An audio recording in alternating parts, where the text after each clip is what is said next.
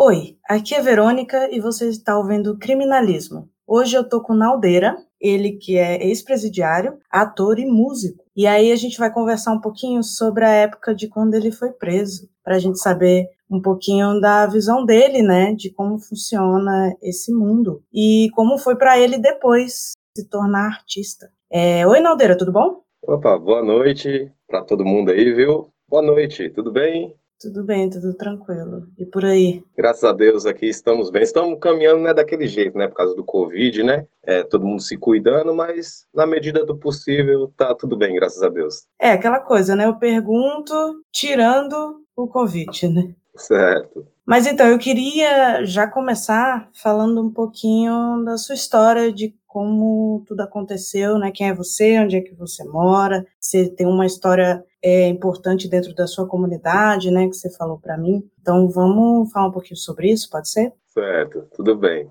O meu nome é Reinaldo, né? Sou naldeira. Uhum. Hoje em dia eu sou músico, eu trabalho na noite, toco, toco violão, toco contrabaixo numa banda também, canto, né? Faço MPB, samba, trabalho com mais configuração, né, na, no mundo do cinema, mais como figurante, ator de teatro, né? Mas tem a, essa história, né, que foi o, a minha juventude, a minha adolescência, né? Que eu tive envolvimento com o crime aqui no meu bairro, aqui no Grajaú, Cocaia, né? É, na minha época, época de 90, esse bairro aqui foi o, considerado um dos bairros mais perigosos de São Paulo, né? Aqui a gente tinha um ranking, né? Que era, era o Cocaia, era Diadema e Jardim Ângela, eram os lugares mais perigosos, né? E em meio a isso, eu quando era jovem acabei arrumando uma briga onde acabei me envolvendo, né, com o tráfico, né, para tipo não ter briga, né? Tipo assim, eu comecei a me envolver e ali eu fiquei por muito tempo, ali acabei arrumando muito mais briga com outras pessoas e acabei me afundando, né, no crime que o crime é isso, né? Aquela areia move, movediça que você só se afunda, né?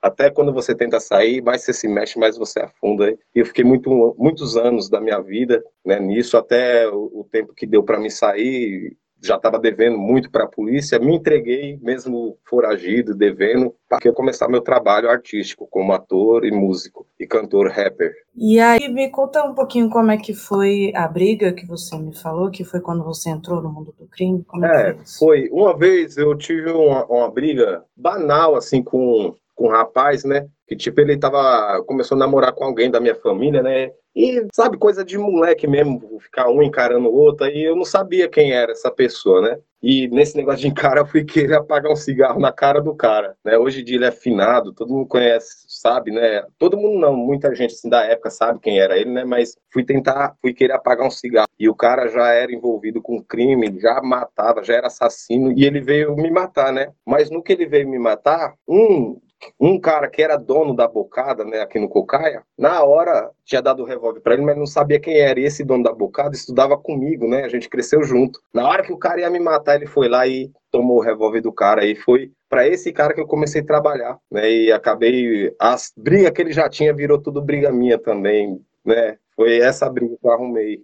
Entendi. E aí você me falou uma coisa sobre apagar Isso. cigarro na ah, é. No mundo do crime, né, muita gente não sabe, né, mas no mundo do crime, antigamente as pessoas chegavam na cadeia, né, e tipo assim, chegava num BO de estrupo ou pedofilia, né, que isso lá dentro da cadeia não é aceito, né, pelos presos, né. Os caras lá tem muito a, a, é, a cadeia aqui de criminoso aqui, eles falam que é assaltante, é traficante, assassino, entendeu? Mas quando parte para esses lados aí, eles são, eles não vivem juntos, não tem convívio junto. Então eles marcavam as pessoas queimando a pessoa de cigarro. Por isso que eu ia morrer. Todo mundo falou, pra... até o cara que salvou minha vida falou, ó, tô te salvando agora, mas o que você fez foi errado, caramba. Você ia apagar o cigarro na cara do cara, você apaga cigarro na cara do estrupador, que é, tipo assim, vamos dizer, ele tá numa cadeia, ele vai para outra, quando ele chegar em outra cadeia, todo mundo vai saber que ele era estrupador, porque ele tá queimado de cigarro. Acaba deixando a pessoa marcada, né? Não tem como não isso, saber Isso, já para ele não conviver, não se passar por assaltante, se passar por outra coisa, lá em meio dos bandidos, né?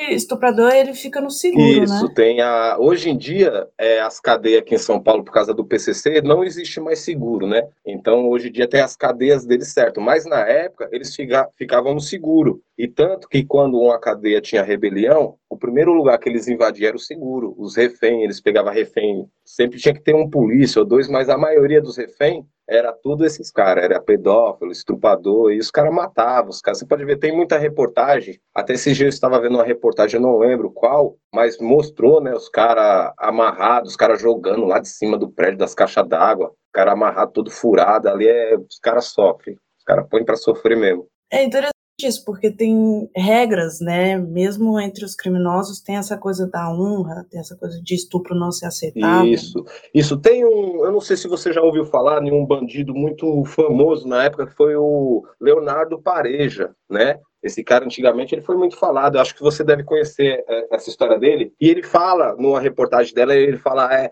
é, o bandido ele tem caráter, né? Aí na memória ele fala: é, pô, mas bandido tem caráter tal, mas outro tipo de caráter. O bandido ele tem um caráter que ele sabe que ele não pode estrupar, ele não pode fazer injustiça, porque ele é um cara. Um bandido de verdade, ele tem muito dinheiro, tem muita arma e poder. Ele não pode usar esse poder dele para fazer injustiça. E, é, entre também essas coisas tá também a palavra, porque bandido ele faz muito negócio de muito dinheiro, porém eles não assinam papel, né? Eles não assinam, o negócio é só a palavra, é, é que nem o crime, no crime fala, a palavra de um criminoso é que nem uma bala, é que nem um tiro, depois que saiu ela não volta mais. Interessante, então você acabou aprendendo várias coisas, né, sobre é, isso. É, eu tive, porque na época que eu comecei a me envolver com esse, com esse cara, trabalhar para ele na, na, na bocada, então todo dia a gente ouvia como é que era na cadeia, porque pra gente chegar lá, tipo assim, porque era, né, podia, a gente tava fazendo coisa errada, era com certeza a gente ia ser preso um dia, né? E se chegasse lá na época, não era organizado como é hoje. Hoje, qualquer pessoa pode ser presa que ninguém vai mexer com ela. Mas antigamente, vamos dizer, um cara playboy, né? Playboy é o quê? Um filho de uma pessoa que tem bastante dinheiro, né? Vamos dizer, se ele fosse preso naquela época, os caras extorquiam ele, ia zoar, ele ia fazer ele até de mulher, só porque o cara é, é, é de uma classe social e eles são de outras, né? Isso hoje não, não, acontece, mas acontecia muita coisa que era bárbara, né? Então, tipo assim, a gente tinha que saber se comunicar lá dentro. Uma palavra errada que você falasse podia ser sua vida, né? Hoje em dia mudou, né? Mas uma coisinha de nada já era um motivo, sabe? Na cadeia foi um lugar que eu vi que a, a vida não vale nada. Qualquer coisinha você podia morrer. Uma palavra errada que você fizesse, você podia morrer. Então ficava em risco constante. Né? Sempre, sempre. Na cadeia era, era, a todo momento era perigoso. Tanto que na cadeia se fala que antigamente, hoje também, né? Mas na cadeia você não dorme, né? Tanto que você só vive cansado na cadeia. Você, tipo, você tira um descanso ali, mas você tá a noite toda acordando, né? Os bandidos, e qualquer reportagem que você vê também, eles falam assim que é o bandido ele não dorme, né? Quem dorme muito não vê Deus passar, né? Eles falam, é o ditado, porque se você hum. dormir demais, for um cara que dorme muito, às vezes tem uma fuga ali, você tá dormindo, você não viu. Ou às vezes a cadeia vai, vai virar, né? Que é, quando fala a cadeia vai virar é porque vai ter rebelião, né? Então, aí as, uhum. a cadeia vai virar e você tá dormindo. Você tá dormindo, você tem que estar todo o tempo em estado de alerta, sempre. Então é, é muito ruim, era muito ruim tirar a cadeia. Você só vivia cansado, você só vivia com aquela, sabe, carregado, sabe, com peso, sabe? Você era muito ruim, é uma sensação muito ruim. Então, aproveitando, vamos falar de como você foi preso, para a gente poder falar sobre a prisão entrar mais em Tudo detalhes. Bem, eu posso falar. Bom, é, eu não fui preso só uma vez, né? Isso eu não cheguei a falar para você, né? Mas eu falei que, não adiantando, né? Mas eu, eu fiz um trabalho lá que eu falei que foi muito importante, por quê? Porque muitas pessoas foi preso injustamente, né? Eu conheci muita pessoa que foi presa injustamente. Eu não foi meu caso. Eu fui preso duas vezes por porte ilegal de arma e fui preso uma vez por assalto à mão armada num, num roubo de um carro, né? Que eu queria esse uhum. carro para me fazer outro assalto e eu acabei né, dando de cara com a viatura, ela me perseguiu, né? Entrou em perseguição por um bom tempo, mas aí acabei sendo preso, né? Isso, essa, isso foi em 2005, esse desse roubo, né? Que eu acabei ficando foragido oito anos desse mesmo BO, desse mesmo assalto. Quando eu não queria mais nada, eu me, com essa vida, vi que não precisava disso, aí eu fui e me entreguei, né? Mas era desse BO de 2005, um roubo de um carro e aí, como é que é a vida de uma pessoa foragida, né? É que... Nossa, era ruim demais. Era muito ruim porque os caras viviam vindo atrás de mim, mas os caras nunca me pegou, né? Então eu vivia de área em área. Eu já tinha. Essa época, infelizmente, eu já era conhecido e já era respeitado por muita gente aqui, tanto aqui no meu bairro, na Zona Sul, né? Porque cara, quando ele é bandido, assim mesmo, ele faz muito negócio com muita gente, ou conhece muita gente que é assaltante também, né? Você acaba fazendo assalto com outras pessoas. Então eu conheci muita quebrada, né? Até hoje, os bandidos, eles vai preso, às vezes eles se encontram na cadeia, fala, pô, eu te conheço que a gente fez um assalto junto, mas eles não são amigos, são nada, mas já roubaram juntos, né? Nessa época eu já tinha muito conhecimento, infelizmente, e eu vivia de quebrada em quebrada. Eu morava um tempo no Grajaú, morava um tempo no Capão, e sempre usando nome falso, usava um nome falso, aí às vezes esse mesmo nome eu arrumava algum BO que eu tinha que trocar, e muito ruim. Você, sabe, quando eu me entreguei, eu, eu não tinha pensado nisso, mas você me fez essa pergunta, né? quando eu me entreguei foi uma coisa muito embaçada, porque eu fiquei mais de 10 anos sem usar o meu nome Reinaldo, e depois de 10 anos eu assinei meu nome lá, Reinaldo Raimundo dos Santos, e eu achei isso muito, sabe, sabe, foi uma coisa que impactou na hora. Falei, meu nome, meu nome de novo, que eu sou o Reinaldo, eu já usei vários nomes. Eu tava falando agora pros meninos aqui, uma vez eu usei o nome de um amigo meu que é turco, que o nome dele é Ramizeri Kouri Namoura. Eu usava esse nome, ele me deu o documento dele, então, Arnaldo, usa meu nome, vai Nossa. ser eu. Muito nome, eu usei muito ruim. E teve que decorar, né? Esse Porra, nome. decorar nome, decorar nome de mãe, é, é, número de RG. Agora, o pior, o pior mesmo de você não poder usar o seu nome foi uma época que eu fui fazer algo para minha mãe e na hora de marcar meu nome lá, minha mãe não podia marcar meu nome. Eu fiquei muito triste. E, tipo assim, eu nunca quis ser criminoso. A vida me jogou, né, pra, pra isso, né? E foi a partir disso que eu falei, não, tem que sair fora disso, tem que sair fora disso, largar isso. Mas era muito difícil, mas eu falei, eu tenho que dar um passo. E a ajuda que eu tive mesmo foi da arte, né? A arte, sabe, as pessoas relacionadas hoje comigo na arte me ajudaram muito, gostavam do meu trabalho. E eu falei, mano, esse é, o, é a força que eu tenho. Então eu vou lá. Aí um dia eu saí com meus amigos, tudo aqui do Cocaia, no outro dia, sem falar com ninguém, eu fui e me entreguei pra polícia. Lá no fórum de. No, no fórum da Barra Funda, que eu não sou besta, né? Se eu fosse me entregar pra polícia na delegacia, era arriscado eles querem me matar, né? Eu fui foragido da polícia justamente no dia que teve os ataques do PCC de 2006, que é, tem filme, tudo, salve geral. É, tem um filme que se chama Salve Geral, né, que foi sobre isso, aquele, aquele tempo que o PCC estava na rua, matou muito policial, sabe? Uhum. Então a polícia, quando eles me pegam, eles pensam que eu sou PCC, pela cadeia que eu passei, né, que eu passei por Presidente Bernardes, que era o, a central do PCC, né, onde eu conheci a liderança toda do PCC, e então eu fiquei com medo, né, de me entregar na delegacia, os caras querem me matar, né, então fui me entreguei no fórum.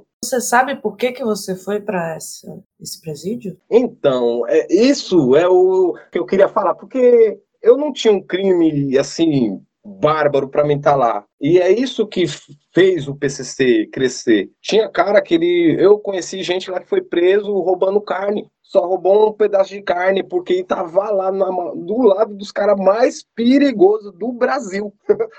Esse era eu e eu já tinha essa visão, porque eu já vinha ali, eu, eu, eu, mexo com música desde criança, meu pai também é músico. Desde os nove anos eu tocava com meu pai, né? E eu sempre fiz teatro também, então eu começava, eu tinha uma noção um pouco das coisas, falava, isso aqui tá tudo errado, né? Como que eu, eu só tava lá por um roubo de um carro. Eu, meu parceiro de capoeira era o Marcola, mano. Como que eu fui parar lá, falava, caramba, como que me jogaram aqui, né? E tão longe, muito longe da sua família, lá pro, que é interior de São Paulo, não tive nenhuma visita lá, porque minha família não tinha como me visitar. Então você vai pensando nisso. Você já está com ódio, você está jogado, que o Estado lá ele não ajuda. Lá você não tem um emprego, você não tem nada para ganhar dinheiro. E é onde o crime abraça. O crime abraça porque você está lá convivendo com os caras. E os caras, eh, o PCC, ele organizou tudo isso. Ele falou: então você, a gente está aqui preso, então nós vai conviver tudo junto em harmonia. Então essa harmonia é muito louca, é um, é um negócio que fortaleceu muito, sabe, o crime sabe? Aí o cara já se sente abandonado, ele acaba virando bandido. E eu fui um iludido, né? Eu, quando eu vi aquilo, eu pensava que eu tinha que, sabe, lutar contra o sistema ali. Tem um método de sedução, né, para trazer a pessoa para o crime. Isso, porque eles mostram muita coisa lá. É, porque, na verdade, a brecha é o quê? É, as pessoas nunca fazem as coisas certas. Vamos, queria falar assim, mas é os, vamos falar assim, mesmo da polícia. Eu moro em favela, né? Uhum. Eu fico muito também nas áreas de boy, né? Um enquadro que eu tomo ali, vamos dizer, nos jardins, não é igual um enquadro que eu tomo aqui no Cocaia. Entendeu? Você quando toma um enquadro que você é xingado, você... então você já tem um, um, certo ódio da polícia, aí você começa a andar com criminoso, você já não gosta da polícia, aí você vê os caras com aquele discurso todo contra o governo, contra a corrupção, vão bater de frente com o sistema, aí o cara se ilude, né, mano? Mas tem a questão do dinheiro também, né? Tem, tem muitas pessoas, você fez uma pergunta boa, porque muita pessoa, ela quando vai falar da, de organização ou de crime, ela porque virou esse negócio meio político, né? Depois que se organizou, né, o crime aqui, e os, as pessoas esquecem desse, desse fato. Mas só que com a união dos bandidos, que, que nem o PCC ele fez uma coisa muito louca. Que nem aqui, essa bocada que eu trabalhava, ela tinha guerra com outra bocada, entendeu? O hum. PCC chegou aqui na época eu não estava, mas o PCC ligou aqui para uns caras que falou: não é para você dar tiro, para vocês ir dar tiro na outra bocada. Aí um amigo meu na época, afinal falou: é, mas se os caras virem aqui, ó, se vocês ir lá dar tiro nos caras, nós vai mandar um ônibus cheio de gente para matar vocês. Aí falei: se os caras virem aqui, nós vai mandar dois ônibus. Então, com essa união, acabou gerando muito dinheiro para o PCC e também o crime se profissionalizando. Hoje em dia, um cara ele pode roubar um pacote de bolacha porque está com fome, ele acaba preso lá dos cara, do lado dos caras, ele já sai assaltando o banco. Hum, tem uma organização, né, muito grande ali. Tem. Qualquer pessoa, qualquer pessoa, se ela for presa e se ela for uma pessoa de coragem, inteligente, tiver disposição, né, que nem eles falam, é disposição, que é coragem de pegar em arma, dar tiro, ele já sai da cadeia diretamente encaminhado para uma quadra, como se fosse uma empresa, sabe, que te pega seu, sabe, já pega você e fala, ah, você leva jeito para isso, vou te enviar para tal empresa ali. É, o crime hoje ele funciona assim. E tem hierarquia, né? Tem todo um sistema. Se alguém cair, fica em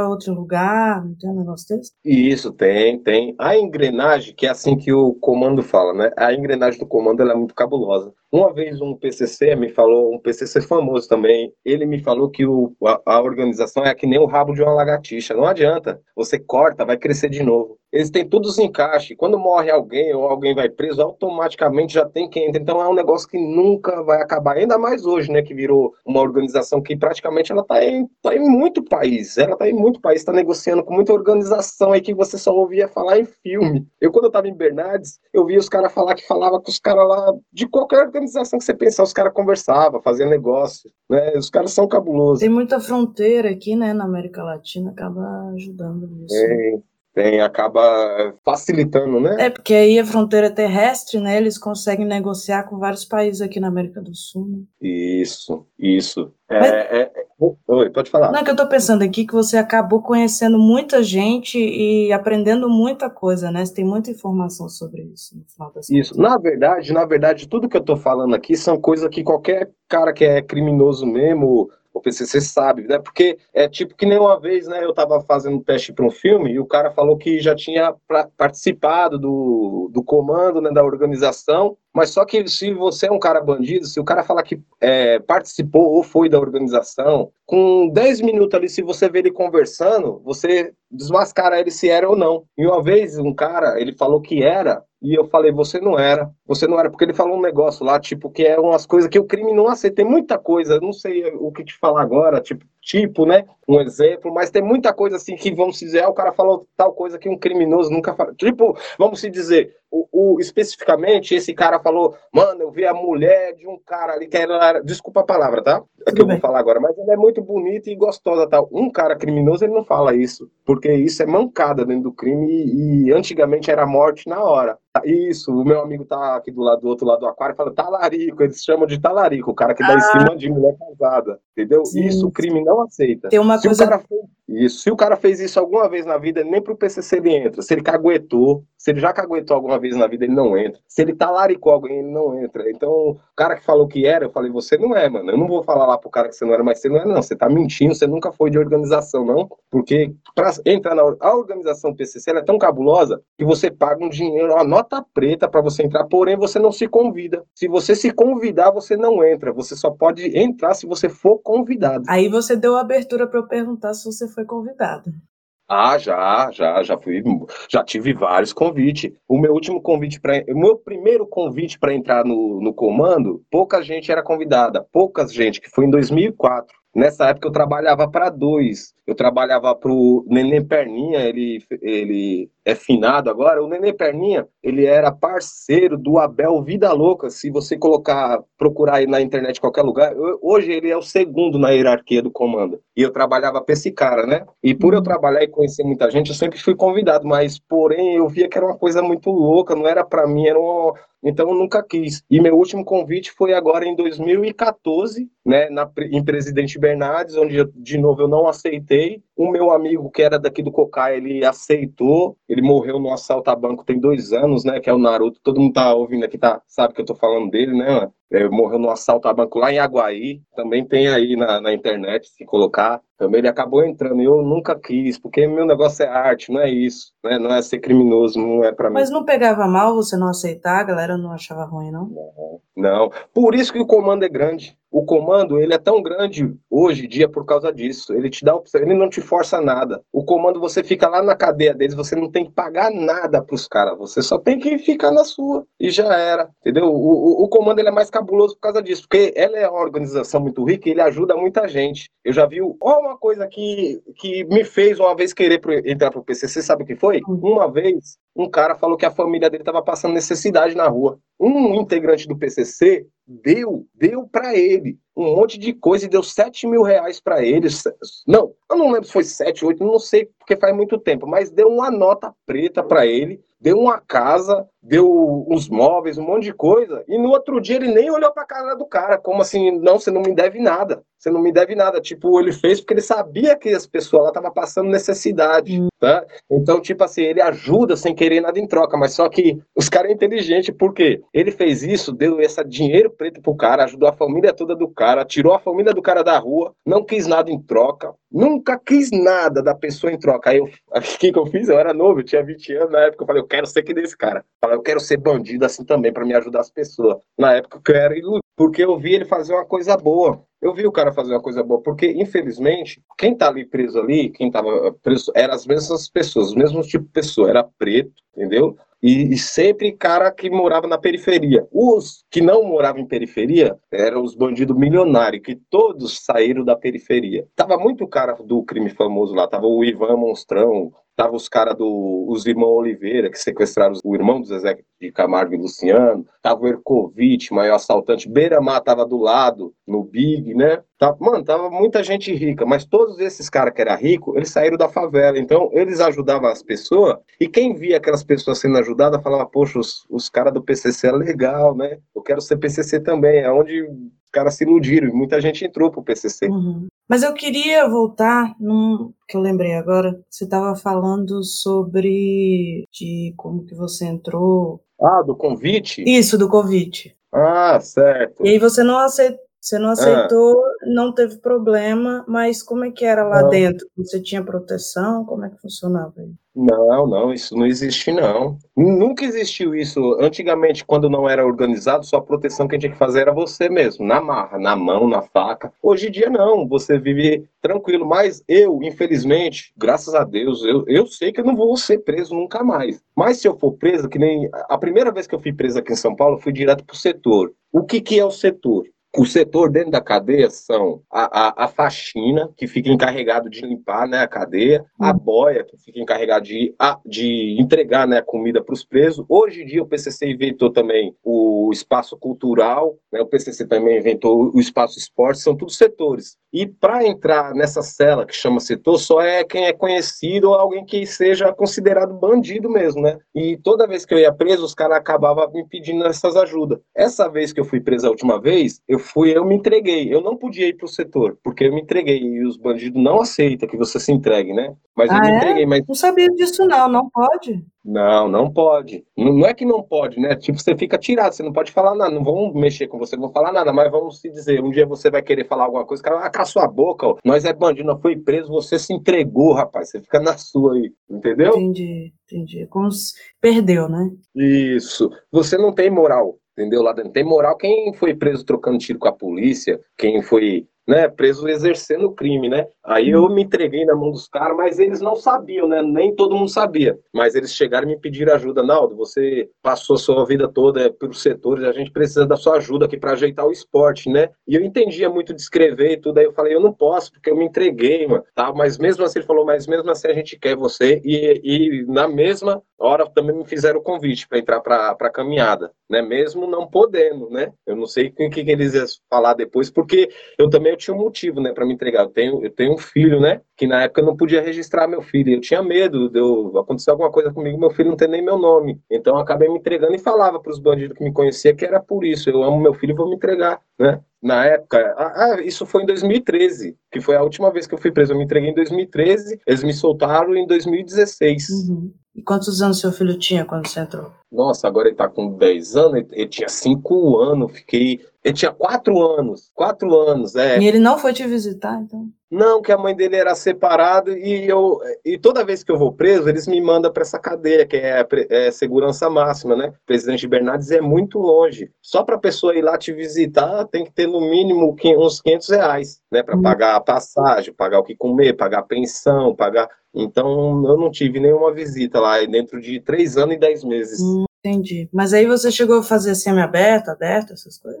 Eles me negaram, você acredita? Eu mesmo me entregando, eles me negaram três vezes meu semi-aberto. Eu fui ficando revoltado. Quase eu voltava pro crime. Na verdade, quando eu tava lá, já tava com a mente de ser bandido ainda, porque eu acabei ficando com raiva, porque tava acontecendo muita coisa lá dentro da cadeia. Nesse ano mesmo aconteceu uma coisa lá cabulosa. A, a, o, o PCC decretou nós tudo lá dentro, lá nós tinha 30 dias para mudar um quadro lá, porque a, a cadeia de Presidente Bernardes, ela manda comida para Venceslau, que é aquela cadeia onde o Marcola saiu, que ele foi para Brasília agora, né? Mas de onde ele saiu aqui? Essa cadeia que eu tava é a que fazia comida para os caras. E a polícia tava colocando dentro da comida camisinha usada, tava colocando caco de vidro. E tipo, essa cadeia onde eu tava, tinha muita gente rica, os caras não tava ligando para isso, não tava vendo as boias que ia pros caras lá em Venceslau. Aí os caras decretou, todo mundo falou que se não mudasse, se não fosse para cima da polícia, é, é, ia ser cadeia desfavorável e é, quanto nós saísse da cadeia, todo mundo morrer, né? Então eu acabei ficando revoltado com o sistema, né? Porque eu me, me sentia abandonado lá, né? Mas graças a Deus, depois que eu saí, eu voltei aqui para meus amigos aqui e, a mente voltou ao normal, né? Graças a Deus. Hum, interessante. Eu quero falar sobre isso também, mas antes eu lembrei de outra coisa que você estava falando que quando você estava na bocada, que vocês já sabiam que ou vocês iam ser presos ou seriam mortos, é isso? É porque a gente isso. ouve falar muito isso e eu queria só confirmar se isso é verdade.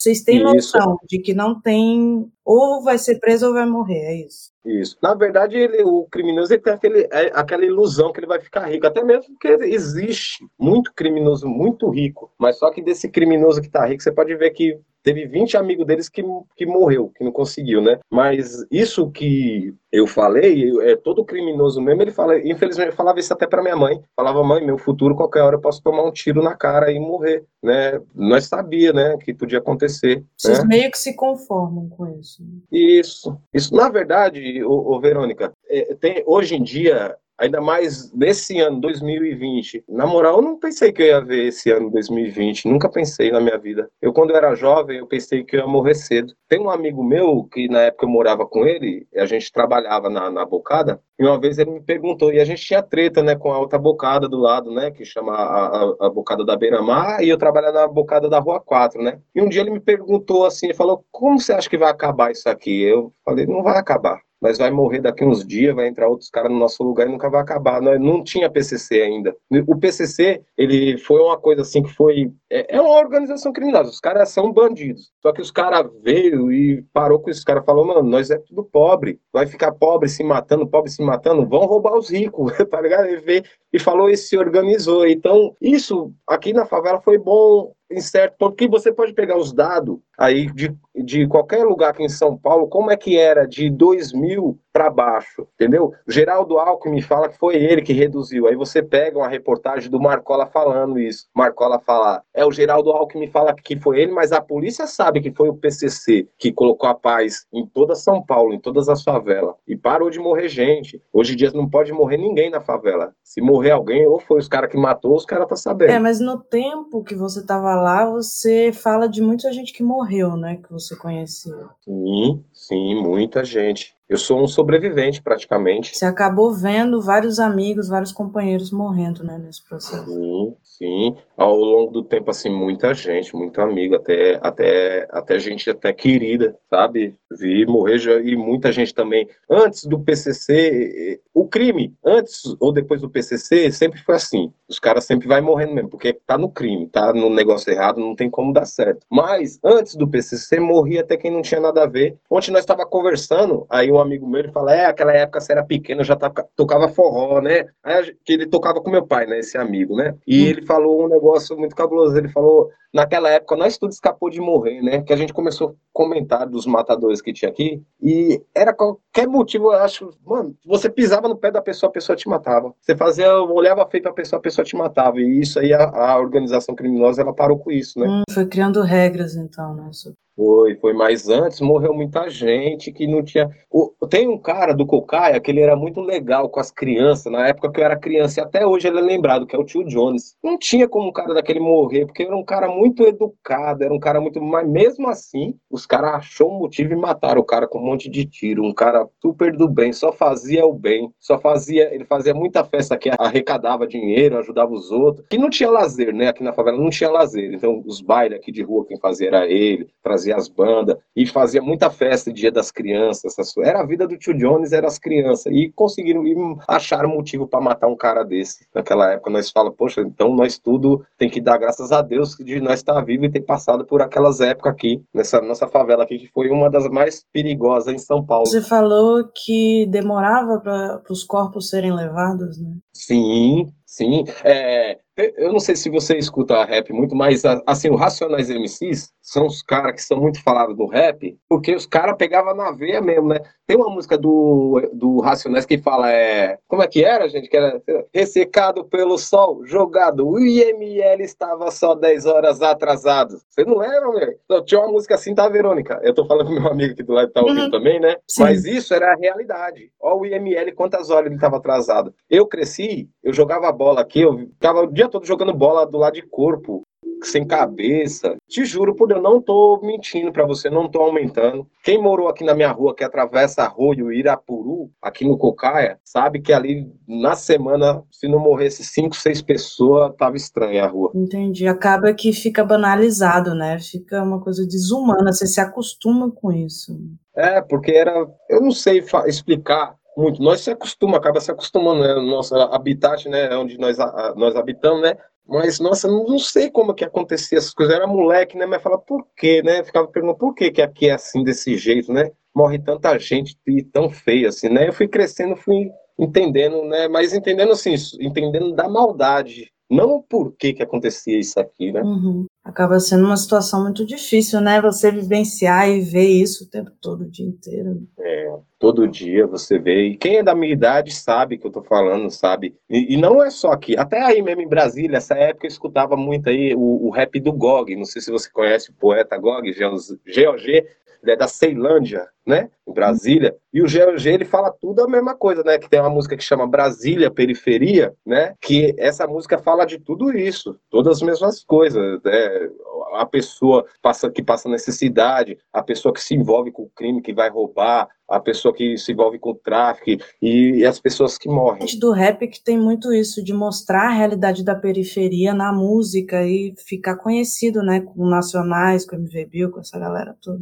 Isso, MV Bill, Racionais, é uns caras que eles não, sabe, é, isso foi muito importante para nós no rap, esses caras, porque eles, eles denunciavam, isso era denúncia, mas todo mundo via e não fazia nada, porque os governantes sabiam que acontecia tudo aquilo, entendeu? Mas eles não faziam nada, então era uma denúncia para todo mundo saber o que estava acontecendo. Isso foi o rap em São Paulo. Em São Paulo não, no Brasil, desculpa. E foi uma influência para você esse rap todo? Sim, sim. Sim, o meu pai ainda vai ouvir isso aqui ainda. Meu pai, na época, eu tocava com meu pai, né? Desde pequeno, assim, ele me ensinou a tocar violão. Minha história bate um pouco com a do Zezé de Camargo e Luciano lá. Meu pai ficava na marra me, ensinando, me ensinou a tocar guitarra. Eu tocava a noite toda com meu pai numa banda, que eu ficava trocando os instrumentos e cantando, né? Eu ficava tocando violão, hora ia pra guitarra, depois ia pro contrabaixo, ia pra bateria, teclado. Meu pai me ensinou a tocar tudo, né? Mas a juventude daquela época era o rap. E meu pai me dava as fitas, cassete, né? Falava, é pra você aprender essa música aqui. Aí gravava um rap por cima da fita. Aí meu pai ficava bravo. Essa música de vagabundo, música de ladrão, mas só que eu achava aquilo muito forte, que eu falava, isso não é uma música que, que eu tô cantando por cantar, que nem eram as músicas que eu cantava com meu pai. Eu achava que eu tava cantando por cantar. E o rap não, você não tava cantando por cantar, eu tava protestando, eu tava denunciando, eu tava querendo melhoras através da música. E, até hoje é, eu amo rap, amo sertanejo também, que foi onde eu come, comecei, o samba também, que eu trabalho, trabalho muito com samba, mas o rap é a minha música. Você acaba se identificando mais, né? Porque ele traz a sua realidade. Isso, traz a realidade, são palavras cortas, não são palavras vazias, né? Você pega uma, um, não que outras músicas sejam, mas você pega uma música que eu tocava na época, vamos dizer, né? Um, um É o Amor, do Zezé de Camargo e Luciano, né? Eu tocava muito, né? É, não, vou, não, não vou negar que sou louco por você, né? É uma música muito bonita, mas não tinha nada a ver do, com o que eu estava vivendo ali. Não tinha nada a ver comigo. Agora o rap não, já estava falando tudo que eu estava vendo e estava me explicando por que aquilo estava acontecendo e estava falando para mim não ir para esse lado. E isso é o mais importante do rap, que muita gente falava que rap era música de marginal e tudo, mas o rap, ele sempre falava assim, ah, o ladrão rouba, ele faz aquilo, faz... mas no final o ladrão sempre morre, entendeu? O rap, ele sempre falou isso, não vai pro crime que você vai morrer. O rap sempre ensinou isso. Né? Querendo ou não. Isso. Mas então seu pai é músico? Meu pai é músico. Meu pai hoje. Eu vou mandar um abraço aqui pro meu pai, tá? Depois ele vai ver, pai, te amo. Meu pai tá lá no Piauí. Não, no Piauí não, ele está na Bahia, quer dizer, né? Ele faz os forró dele. Antigamente ele tocava sanfona, né? Hoje ele toca teclado, né? E faz os forró dele e ganha vida assim. Fala o nome do teu pai.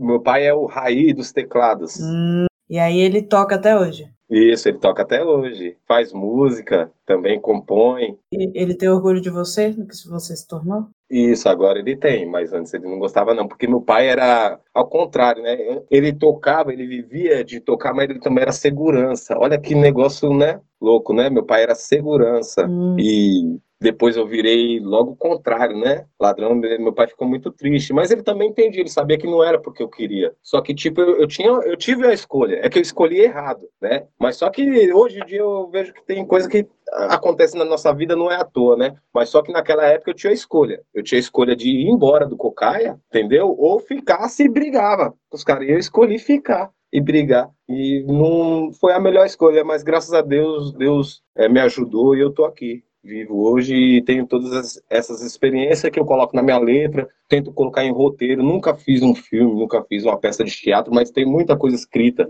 para fazer. Tentei me envolver em, em, filmes aí famosos, assim, para tentar ajudar com meus roteiros, né? E eu tenho, eu acredito que eu vou chegar lá. Mas então me conta, como é que foi essa mudança? Foi quando você saiu da prisão, você decidiu sair do mundo do crime. Como é que foi isso? Não, não, não, não, não. Eu estava já foragido. Na verdade, eu quando eu me entreguei, eu já estava procurado pela polícia há oito anos, hum, né? Sim. Mas antes de dar oito anos, eu já acho que eu estava uns três anos foragido, correndo para lá e para cá de polícia. Uma hora ganhava dinheiro, outra. Detalhe, né? A polícia já me pegou várias vezes, sim, mas eu pagava. Eu já cheguei a pagar uma vez, eu e mais quatro caras, cada um dá 20 mil reais para a polícia quebrar, é, rasgar processo e tudo, né? E ali mesmo, eu na rua, eu na rua mesmo, né? E não estava assim passando, estava bem de dinheiro e tudo assim, mas eu não queria. Eu falava, isso aqui não é para mim, eu estou fazendo coisa errada. Eu, eu sempre tive a noção que não era o exemplo que meu pai me deu e não era esse exemplo que eu queria dar para o meu filho, né? Eu sempre tive isso na cabeça, mas nunca tinha força para sair, né? Aí a força que eu encontrei para sair, eu, eu, agradeço muito os amigos, meu que é da Beira-Mar. Os meninos que tá aqui é tudo da Beira-Mar. Eles é, eu fiz amizade com eles aqui tem menos tempo do que os outros, né? Outros amigos meus lá, mas essa rapaziada Beira-Mar, eu tenho que mandar um salve para toda a rua Beira-Mar ali, porque e detalhe, né? Antigamente eram os caras que a gente era inimigo, né? Eu não podia ir na beira-mar. Se eu fosse lá, os caras me matavam. E hoje em dia são os caras que não, não são trabalhadores, músicos, né? Os caras que eu tô falando. Mas essa rapaziada da beira-mar me ajudou muito. Me ajudou. Foi os meus primeiros amigos depois que eu saí do crime. Os caras me ajudou, me abraçou mesmo. E se não fosse eles me ajudar, acho que eu não tinha conseguido, não. Eu consegui essa força de ir lá e me entregar. Me entreguei e graças a Deus estou aqui, estou com eles tudo aí, tá tudo do meu lado comigo aí me ajudando. Hum, então você teve um apoio, né? Teve muita gente do Sim. seu lado, né, para te ajudar nesse momento. Tive, porque eu não queria aquilo e todo mundo falava, até os próprios criminosos falavam, não, você não é para isso, o negócio é ir tocar. Seu negócio... Porque eu escrevi algumas poesias, aí os outros. Ah, é detalhe, em Presidente Bernardes, eu escrevi muita carta pra gente, para os caras embaçados mesmo lá, que eu fazia algumas poesias. E eu também lia as cartas dos caras que não sabia ler, né? Eles pegavam, ia para um canto comigo, né? Então ali eu acabava até. Os caras confiavam em mim, porque eu ficava sabendo segredo, né? Tem intimidade dos caras, né? Escrevia uhum. versos, escrevia poesia, né? Minha mesmo. Aí os caras falavam, não, não é pra você estar tá no crime, você tem que sair disso, meu. Você tem que escrever música, escrever poesia, sabe? E eu e sempre as pessoas me ajudaram, sempre falaram isso para mim, que foi que foi me falando, tem que sair, tem que sair, tem que fazer isso. Hum, entendi, mas então você ajudou muito lá dentro, né? Ah, ajudei ajudei. Teve uma época que ele, os pessoal lá me deixou, sempre pedia para mim escrever é, uns comunicados, tipo assim, alguma coisa, é que eu não lembro agora na época, tipo assim, é, ah, tinha parte lá de academia, né? Eles falavam, escreve alguma coisa aí, tal, para as pessoas virem para nossa academia, virem fazer física, ou ir para cultura, tal, ou então alguma coisa também para melhoria, eles pediam para me escrever, para me elaborar uma, alguma coisa lá, escrever, né? Para eles, e sempre, minha vida sempre foi escrever, vivia na cadeia escrevendo carta, lendo livro, assistindo televisão e, e, e escrevendo músicas. E aí, então, dentro da prisão você já estava nesse processo de sair do crime, né? Já, já. Eu tinha um, eu tenho um cara que eu sou ídolo, que eu, eu sou fã dele é, até hoje. É, é um cara que ele mudou meu pensamento, eu vi que podia acontecer de eu sair do crime e me dar bem no mundo artístico, né? Que esse cara foi o Sabotagem, né? Não sei se você já ouviu falar dele, o Sabotagem, ele, ele, ele, ele, morreu cedo, né? Mas ele foi um cara. Eu ando com os amigos dele, né? detalhe, né? Os amigos dele eu tenho aqui no meu WhatsApp. Tem, tem cara que foi. Tem um amigo meu que ele foi 14 anos do PCC, que ele era amigo de Sabotagem, né? E ele fala direto, não, não, do, ele conta várias histórias do Sabotagem, né? Mas é um cara que sabe, que eu vi que podia dar certo, que era um cara que saiu do crime mesmo, ele saiu do crime mesmo, ele não saiu, tem cara que se aventurou no crime, foi ali vender uma droga, eu, nós não, se eu fico mais um pouco, meu processo ia estar, tá, esse cara fez do crime a sua profissão, né, em vários processos de ladrão é escrito isso, né, o meu mais um pouco, os caras iam escrever também, né, e depois que eu vi o Sabotagem, as músicas dele e as coisas que ele falava, né, que era possível, que tinha que sair, que não era certo traficar droga, não era certo e roubar, não é. Então, sabe, eu me apeguei naquilo e desde ali. E, e, foi justamente lá em Presidente Bernardes, né? Foi justamente essa época que eu falava não, porque eu estava numa cela. Olha que detalhe é, interessante também, eu, Verônica. Eu morava numa cela que todo mundo lá, o cara que estava condenado a menos ano era um amigo que chamava Caveirinha. Ele estava condenado a, a 80 anos de cadeia. O resto estava tudo condenado a 100, 120, 200, 300, 300 anos de cadeia. E eu estava com 5 anos de cadeia. Nossa, que diferença. Que diferença, mas só que o que, que ia acontecer comigo se eu continuo com os caras? Que os caras falaram para mim, você vai pra rua, mas você fica com meu contato, sei lá, que eu não peguei contato de ninguém. Porque eu ficava com medo, eu falava, eu tô com cinco anos e quatro meses, essa é a minha condenação. Mas se eu continuar com esses caras, eu vou voltar aqui com 100 anos de cadeia também. Eu não queria aquilo para mim. Isso foi a maior coisa que eu não quis mais o crime, foi isso. Foi ver aqueles caras que... Aqueles... Oh, pra você ter ideia, Verônica, isso eu tô falando de 2005, em Presidente Bernardes. Eu, re... eu me entreguei, certo, para a polícia e retornei a pre Presidente Bernardes em 2013. Eu cheguei lá, eu encontrei um cara que eu esqueci o nome dele agora, mas ele, ele já estava preso uns 10 anos quando eu conheci ele em 2005. 2013 eu voltei para lá, ele ainda estava lá. E, e, talvez ele está preso até hoje, porque ele tá, é condenado a mais de 100 anos, né? Ah, com certeza tem muita gente que está 20, 30 anos e não vai sair tão cedo. Né? Não. E hoje em dia, né, esses caras não saem, que antigamente dava 30 anos, eles eram obrigados a te soltar. Hoje em dia, dá 30 anos, eles aí põem um negócio lá, como é que é? Acho que é medida, medida de prevenção, acho que chama, um negócio assim, aí pega e dá mais dois anos. Todo ano ele dá, vamos dizer, o Marcola, quando ele fazer 30 anos de cadeia, que ele tá condenado a 160 por aí, eu não lembro, né? Mas quando o Marcola, que já está perto de completar 30 anos de cadeia, Marcola, né? Hum. Quando ele completar 30 anos, o cara vai dar mais dois anos de cadeia para ele. E assim vai, mais dois anos. Depois que passar mais dois anos, vai dar mais dois anos. E nunca vão soltar ele, porque ele é, né? Não vão querer soltar ele, né? Ah, entendi. Eles criaram um esquema. Isso aí é medida de segurança. Medida de segurança, né? De prevenção. Medida de segurança. Isso, verdade. É esquema de é, inimputável, né? De quem vai para tratamento. Isso. Eu conheci o irmão Massister, que foi um amigo nosso, e ele ficou preso 32 anos direto. Ele ficou 30 anos e ficou mais dois anos por causa de dois. Ele era um cara que ele pegava muita liderança, né, de cadeia, né? Ele ficava sendo que se chama Jet, né? Se chama Jet, é o líder da cadeia, né? Tem, tem, tem o Jet, tem o, o Disciplina, né? É, chefe de disciplina e assim vai, né? Mas aí ele, ele fez, teve que fazer muita rebelião. Uma vez a tropa de choque tirou todo mundo da cela dele e jogou dois cachorros para matar ele. Só que ele é o senhor, mas só que ele é a vida toda fazendo física, né? Ele é muito forte, ele acabou matando esses dois cachorros da, da choque.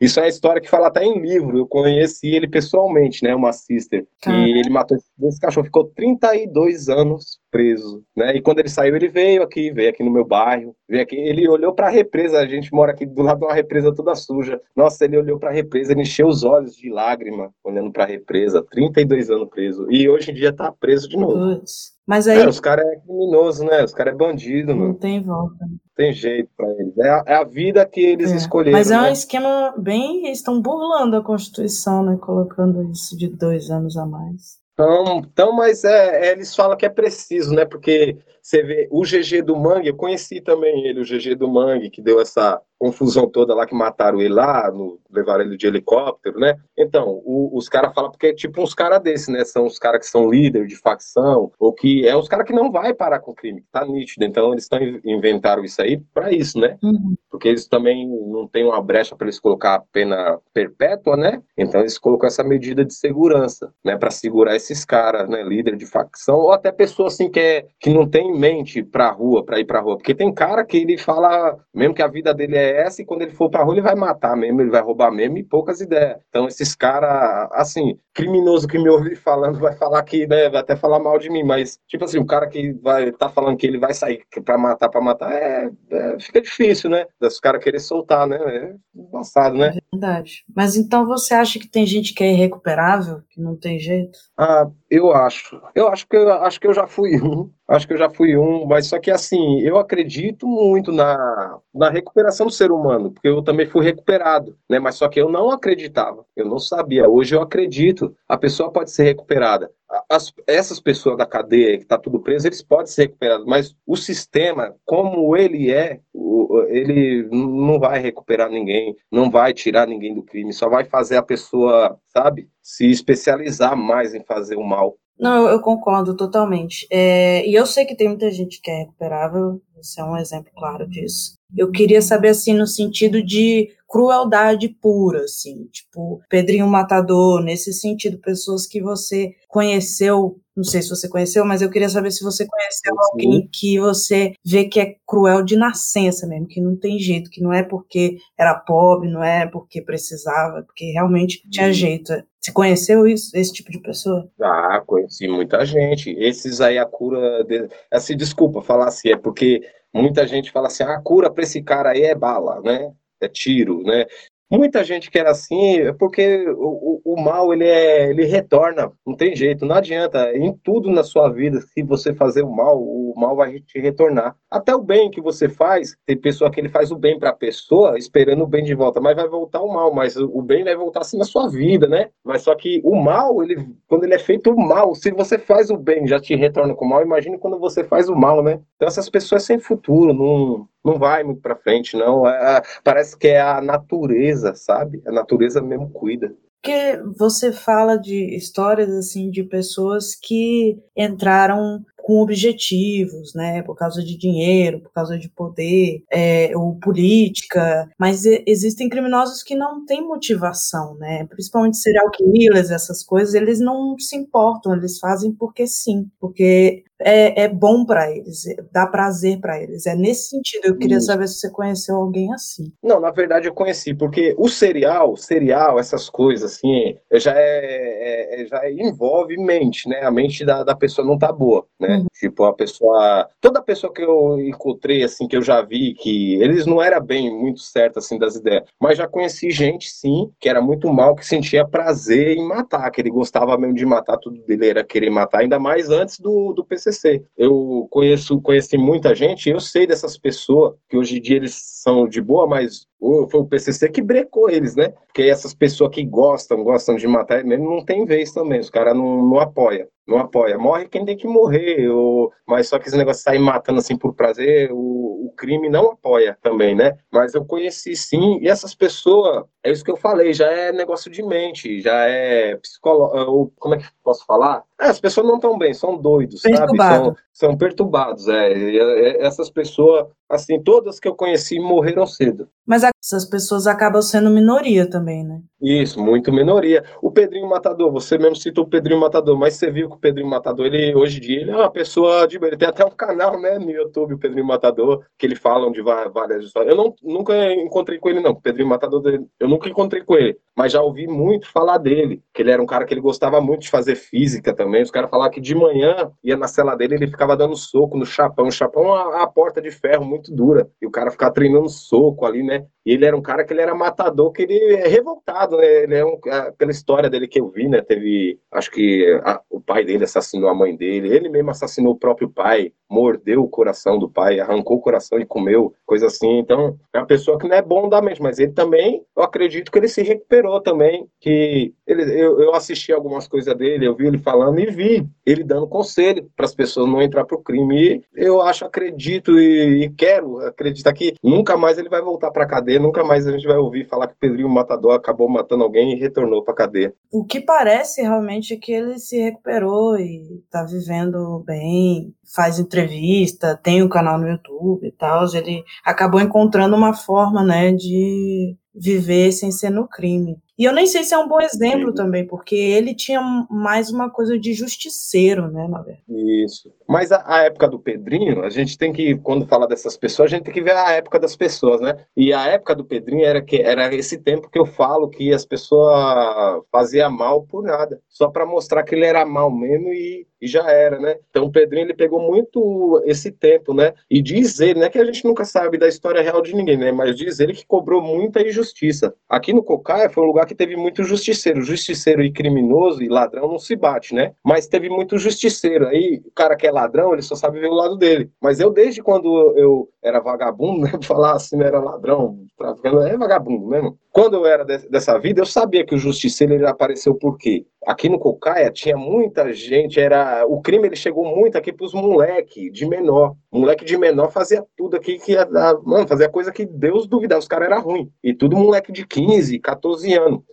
E os caras roubavam muito aqui. Então, os justiceiros, eles acabam se criando por causa disso, porque muita vagabundagem no bairro, muita gente usando droga, muita gente roubando senhora. Aqui eu lembro das histórias legais do Cocai aqui, que você construía sua casa, você colocava uma janela, uma porta, você no, no outro dia os caras roubou sua porta e sua janela. Então os justiceiros que teve aqui no Cocai, que um ano de, alguns anos depois virou uma guerra muito grande entre ladrão e justiceiro, e os ladrão ganhou, expulsou todos os justiceiros daqui, mas o justiceiro ele apareceu por causa disso, ele nasceu por causa disso, por causa da opressão do ladrão, os ladrão roubando os próprios pobres. Uhum, acabava sendo muito injusto, né, no meio. Isso. Aí os caras queriam fazer justiça com a própria mão, mas o ruim é que aí os caras já generalizavam. Na minha época, eu me envolvi com mais coisas, né? Também, na, hoje em dia eu não curto isso, não, mas na, na época eu gostava de fumar uma maconha, eu gostava de fumar um baseadinho. E a gente, quando ouvia o carro, tinha um carro aqui que se chamava Veraneio, aqui no Cocaia, que era os justiceiros, né? Eles tinha, você era obrigado, todas as casas era obrigado a pagar eles. Se não pagasse, eles matavam. E, e tipo assim, se eles pegassem fumando maconha, ele matava. Se ele pegasse. Na minha época, é, a gente andava que nem rapper, né? Todo mundo andava com as calças calças caindo tal. Se ele visse com as calças caindo, falar, é vagabundo, mata. Eles matavam. Mataram muito trabalhador, muito moleque bom que não fazia nada de errado, só pela cara que eles olhavam assim a cara da pessoa, falavam, ah, esse aí é preto. Falava, ah, a, a, maioria, infelizmente, que sofreu foi os negros, em tudo que foi canto. Porque olhava para um negro e falava, é vagabundo. Certo? Se o cara se vestisse como rap, então, era vagabundo, os caras matavam. E aí foi o mal, né, do justiceiro. Né? Mas só que eles apareceram nesse intuito, né?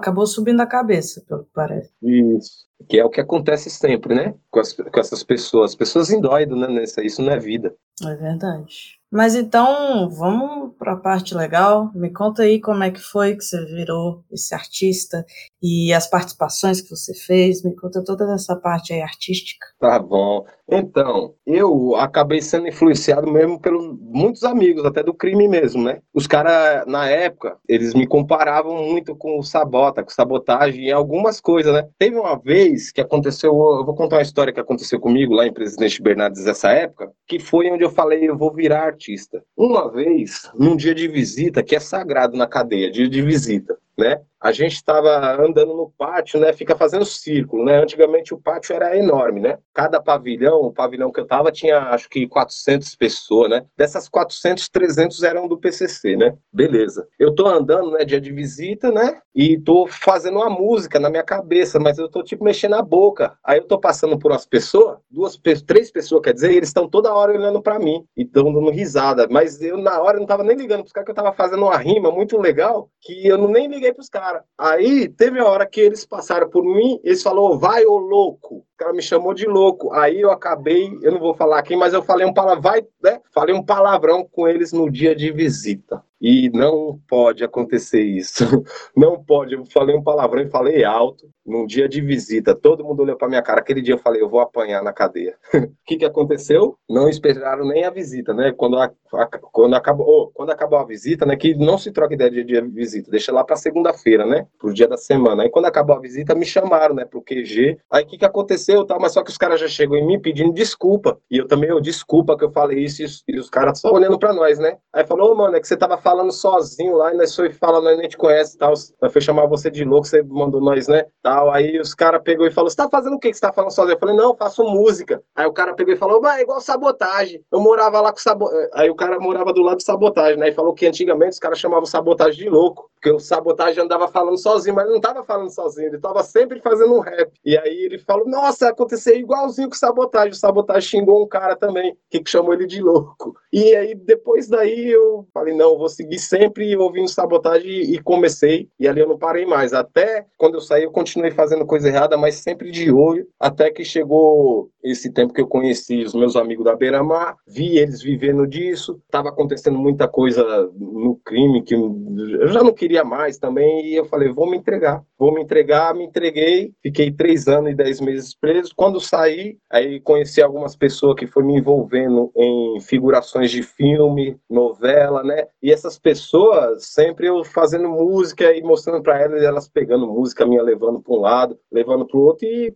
fui nisso aí, comecei a gravar minhas músicas, comecei a trabalhar na noite, é, tocando numa banda de reggae. Hoje em dia estou tentando fazer agora, né, no momento, né, que é esse ano, vou para fazer o meu trabalho, mas tenho muito trabalho feito em figuração, teatro também, né, aqui da Quebrada, né, hum. e composições, né, sempre compondo para alguém, para alguém ou tocando para alguém, ou sempre meu trabalho é esse, se uma pessoa vai gravar uma música, ah, eu preciso que ponha um violão para mim, preciso que ponha uma voz para mim, e, eu tô aí, né, mas graças a Deus eu tô fazendo uns trabalhos, o pessoal foi gostando, tanto na música, tanto no, no teatro, né, que aí a coisa maior para mim que aconteceu, né, além de figurações, que eu já fiz figurações de muita novela, séries, né? Irmandade mesmo esse ano, esse ano que eu consegui fazer um teste para ator da Irmandade. Infelizmente eu não passei, né, eu acho, né? Mas consegui fazer um teste e fui chamado para fazer, né, aquele aquele programa em nome da Justiça lá, né, da Ilana Casoy com o Luiz Bate da Record, né? Hum. Quando nós fez não era para Record, né, mas o trabalho ficou tão bem feito que a Record comprou e acabou rendendo aquilo e foi, sabe? E agora eu tô me apegando nisso, né, e tentando ir para frente. E deu muito certo, né? Tá fazendo sucesso essa série. Tá, tá, porque ela é muito importante, essa série, né? Ela é importante justamente por aquilo que eu falei. Quando eu tava preso, eu conheci muita gente inocente. Muita, muita gente inocente, forjado. O cara que parecia com alguém, com um bandido e foi preso. Tem muita gente inocente. Mas só que eu falava, as pessoas falavam que é mentira. Eu falava, Naldo, o cara que falava para você que é inocente. Mas não, não, porque lá dentro ninguém mente para ninguém. Você mente pra polícia, mente pro juiz, mas pros vagabundos não adianta. Nem que você falar que é ladrão, as pessoas sempre um vai conhecer alguém da sua família e falar: o cara não era ladrão, o cara foi preso injustamente, não tem jeito. Muita gente injustamente preso. E o programa da Record aí, o Em Nome da Justiça, ela aborda logo esse assunto. Você vê as pessoas indo presa porque a mídia estava cobrando, porque estava muita gente em cima, e eles têm que dar uma resposta ali para a mídia, né? E acabou prendendo muita gente inocente, né? É, é, sabe, tem um, tem um negócio legal nisso, porque eles vai e, e mostra esses erros de justiça e, e ainda está indo atrás do verdadeiro culpado, né? Então tem um, sabe, é um, foi um negócio muito muito bom, né, para em geral, né, para as pessoas, né? E assim para mostrar a realidade também, né, que existe sim muito erro. Com certeza, eu mesma já defendi o cara que foi preso porque tinha o mesmo nome. Isso, não era nem a aparência, acontece. era o nome. O nome e o local né, onde ele morava era próximo do crime. Nossa, Verônica, eu conheço um cara que ele foi. Que, mentira, quer dizer, eu não conheço ele, a pessoa mesmo. Eu namorei com, com uma moça no Jardim São Luís, o irmão dela foi preso, é, acusado de ter matado um policial da rota. E o cara nunca fez nada de errado, o cara era trabalhador, era motoboy, acho que era motoboy, o cara nunca fez nada de errado, mas só que ele parece demais com o cara e tem a filmagem tem a filmagem do cara indo lá matando o cara da rota e a filmagem lá tá vendo que ele, mas não era ele. Ele tem prova que ele tava trabalhando no dia, mas a imagem tá lá e o cara parece muito com ele, o cara tá preso até hoje. É muito triste isso, porque é, a justiça aqui não é das melhores, né? Essa coisa de não. provas e etc. Não tem muito recurso, né? Eu acho que não é nem isso. Eu acho que é que a pessoa, as pessoas, tudo, tudo, as pessoas querem o resultado. Ah, tipo assim, eu, até, até, na música, eu falo muito para as pessoas, vocês querem resultado, mas vocês só querem resultado, vocês não querem trabalhar, entendeu? Para você ter que ter um resultado bom de qualquer coisa que você fazer na sua vida, você tem que trabalhar muito e fazer a coisa certa, né? E eu acho que é isso. A, as pessoas cobram o resultado dos caras. Aí os caras, o que, que vai fazer? Os caras não vai dar o resultado certo. Esse cara, ah, vamos, joga alguém aí, já era, entendeu? E ali eles se livraram de um problema, né? Ah, com certeza. Isso infelizmente acontece muito. É claro que não é todo mundo, né? Não vamos generalizar. Não, não, não, não. Mas isso acontece bastante, com certeza. E existem várias séries americanas, inclusive, que falam sobre isso porque não é só aqui. Isso acontece em vários lugares, da polícia ser cobrada, ou deles mesmos desconfiarem, não é essa pessoa aqui, e não ir atrás para ver se é mesmo, entendeu? Não, eles não, não, não, vão, porque eles, eles acham que ele não tem tempo para isso. Nós não tem tempo, estão cobrando nós. Nós temos que dar uma resposta, um resultado, né? E muitas vezes eles não querem ver também a realidade. Eles olham e falam: não, esse aqui tem mais a ver, parece ser esse, então vai ser esse mesmo. É, é o modo, né? É o modo que existe. É tipo, é tipo as coisas que eu falei agora, agora aqui para você, né? A gente, às vezes, toma um enquadro aqui da polícia, os caras nem puxou nada, nós não sabemos se nós tem passagem ou não. Comigo, né? Eu não posso falar muito que eu tenho, né? Eu tenho passagem, né? Mas vamos falar que eu tenho três rapazes aqui do meu lado que eles não têm passagem. Mas com certeza, nós até brinca toda vez. Os caras tomam enquadro, é, as primeiras palavras dos caras é, é vagabundo. E vai você falar, ô oh, senhor, não sou vagabundo não, pra você ver. É a primeira coisa que os caras chamam é vagabundo. Mas como que você sabe? Você acabou de quadrar, você só botou uma arma no cara e falou, para. Só pela cara do cara você já. Então é, é aquilo, é. Sabe? Acho que olhou ali, não, não, é esse cara mesmo. Só pela cara dele é ele. Assim, desculpa, tá? Mas é, acontece muito, muito, muito. É tipo um padrão de, de pessoas, né? Sim, sim. Ele, eles têm, julgam né? muito um, um, tipo de pessoa específica. Né? Isso. Mas era uma coisa que eu queria perguntar também. Depois que você saiu, você ainda sofreu muita represália por ser ex-presidiário, por ter essa ficha? Já, já. Esses dias mesmo eu tomei enquadro, mas foi mais sossegado. Mas teve um dia que eu tava vindo gravar, né? Aí tava vindo pro estúdio, né? Acho que o Rick tava comigo esse dia. O Rick é um dos que estão aqui. Aí é o seguinte, eles enquadraram, né? Eu e mais um monte de gente, né? Uhum. Mas só que aí eles puxaram minha ficha e viu que eu tinha é, que eu passei por presidente Bernardes. Nossa, os caras mandou todo mundo embora. Deixou só eu e ficaram lá, que eles ficam pensando que eu sou do PCC. Eles ficam pensando, falam, você é do PCC, você é isso, tal. E eu eu fiquei foragido desse dia dos ataques, né? Tanto que no dia que eu me entreguei, eu não podia ser preso porque estava sem mandato, meu mandato de prisão estava em Araraquara, né? E estava fora de tava, como é que tinha caído a rede de internet na época, foi, foi, algo assim, eles não conseguiam mandato, eles tinham que me soltar. Mas só que a polícia falou assim: não, não vai soltar um cara que deu tiro na polícia. Eu falei, o senhor, mas não dei tiro na polícia. Os caras me batiam e falavam, deu sim. E nesse enquadro que eu tomei, os caras ficavam, você é vagabundo, rapaz, você é do PCC. Eu falo, senhor, pega aí, coloca meu nome aí no YouTube, aí você vai ver eu cantando as músicas e tal. Aí os caras vai, entra no YouTube, aí vê, entra no. Vai também no meu Face, olha no meu celular, vê as fotos que eu tenho com o ator, vê eu, eu em alguma série, alguma novela, aí os caras me deixam de boa, mas é sempre a mesma coisa. Você é vagabundo, você é do PCC, tal, e é você mesmo. E eu tenho medo de ser parado pelos caras de madrugada. Como é que eu vou explicar isso aí pros caras de madrugada? Se os caras vão me dar tempo de explicar que eu sou, hoje em dia eu sou artista, que eu não mexo com nada de errado, né? Eu tenho medo, né? Mas. É, o fato de você conseguir convencê-los, eu já fico impressionado. é porque é, as pessoas, assim, que hoje em dia eu tenho uma coisa que eu não tinha, né? Tipo assim, eu não gostava de policial. Hoje em dia eu, eu, defendo a igualdade. Se você tem que tratar todo mundo de igual, todo mundo é todo mundo. Então você tem que, né, ouvir os caras também. Então, nisso eu aprendi a conversar também com os caras, lógico, com firmeza, né? Mas, tipo assim, saber dialogar, saber conversar com as pessoas e também dar sorte de pegar um cara que vai te escutar. Graças a Deus, esse dia, né? Porque eles estão no dia a dia deles, também estão trabalhando, estão, às vezes, trocando tiro com vagabundo, estão correndo de vagabundo, estão correndo atrás, né? Então, os caras vivem nessa vida, então, né? O cara, ele me chamou de vagabundo, falou tudo, mas ele me ouviu, graças a Deus. Se ele é daqueles caras que não ouve, eu tava ferrado, mas graças a Deus era um policial que me ouviu e viu que não tinha nada a ver o que eles falaram. Porque também eles estão lidando com muita coisa ruim, né, no meio. É, é tenso, né? Do mesmo jeito que era tenso para mim que era bandido, é tenso pros caras também que é policial, né? Com certeza, eles não ganham nem perto do suficiente, né, para fazer esse trabalho. Não, mas só que eu falo muito pra, dos caras, por quê? Porque a gente, a gente, em tudo, não é só a polícia, a gente não faz a coisa certa, a gente às vezes quer fazer até mais, mas só que o mais dos caras já é errado, porque tipo assim, se eles, que nem teve um caso aí que os caras pegou um cara, né, o cara era bandido, certo? Mas só que pegaram, arrastaram o cara de quebrado e executaram, né, isso aí não, não é certo. Eu, é aquilo que eu te falei, eu acredito na recuperação da pessoa, aquela pessoa pessoa que eles, se que eles mataram não, não recupera mais.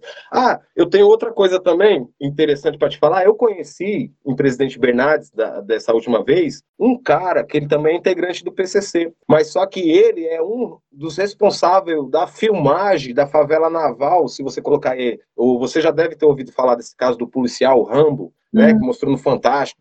Eles chegam na favela naval lá em Diadema e bateu nos trabalhadores tudo lá e deu um tiro, matou o trabalhador, né? Sim. Então, um daqueles caras que filmou, hoje em dia é do PCC, o cara é trabalhador, só que aí a polícia foi atrás dele para tentar matar ele, né, porque ele divulgou as imagens, foi pro Fantástico. É época de 90, né, final de 90, isso, né? Então ele teve que acabar, né, entrando pro crime, né? Ele, e hoje em dia ele é do PCC também. Hum, foi a forma que ele encontrou para se salvar. E sobreviver, para sobreviver, que ele não quiser. É aquilo que eu te falei, o cara escolhe ou ir embora ou ficar. Ele escolheu ficar lá na favela dele, né? Aí começou a andar com os criminosos também, os caras deu uma metralhadora para ele, ele falou, e ele ficou esperando, falou, quiser vir matar, pode vir agora. E aí já tava aquela repercussão toda, né? Uhum. Já os caras já estavam presos, né? Tudo, que é uma história muito famosa, né? Isso aí, né? Essa história aí da favela naval. E ele tá enterrado de cadeia hoje em dia. Hoje em dia ele, as pessoas tentam sair do crime até, mas não conseguem mais, porque já fez tanta coisa errada na vida que não tem como. Ou a justiça vai cobrar eles, ou até a vida mesmo na rua às vezes, ou outro bandido vai cobrar cobrar, então os caras não tem como mais sair. É muito mais difícil arrumar emprego também. Né? Também. Eu que diga, né?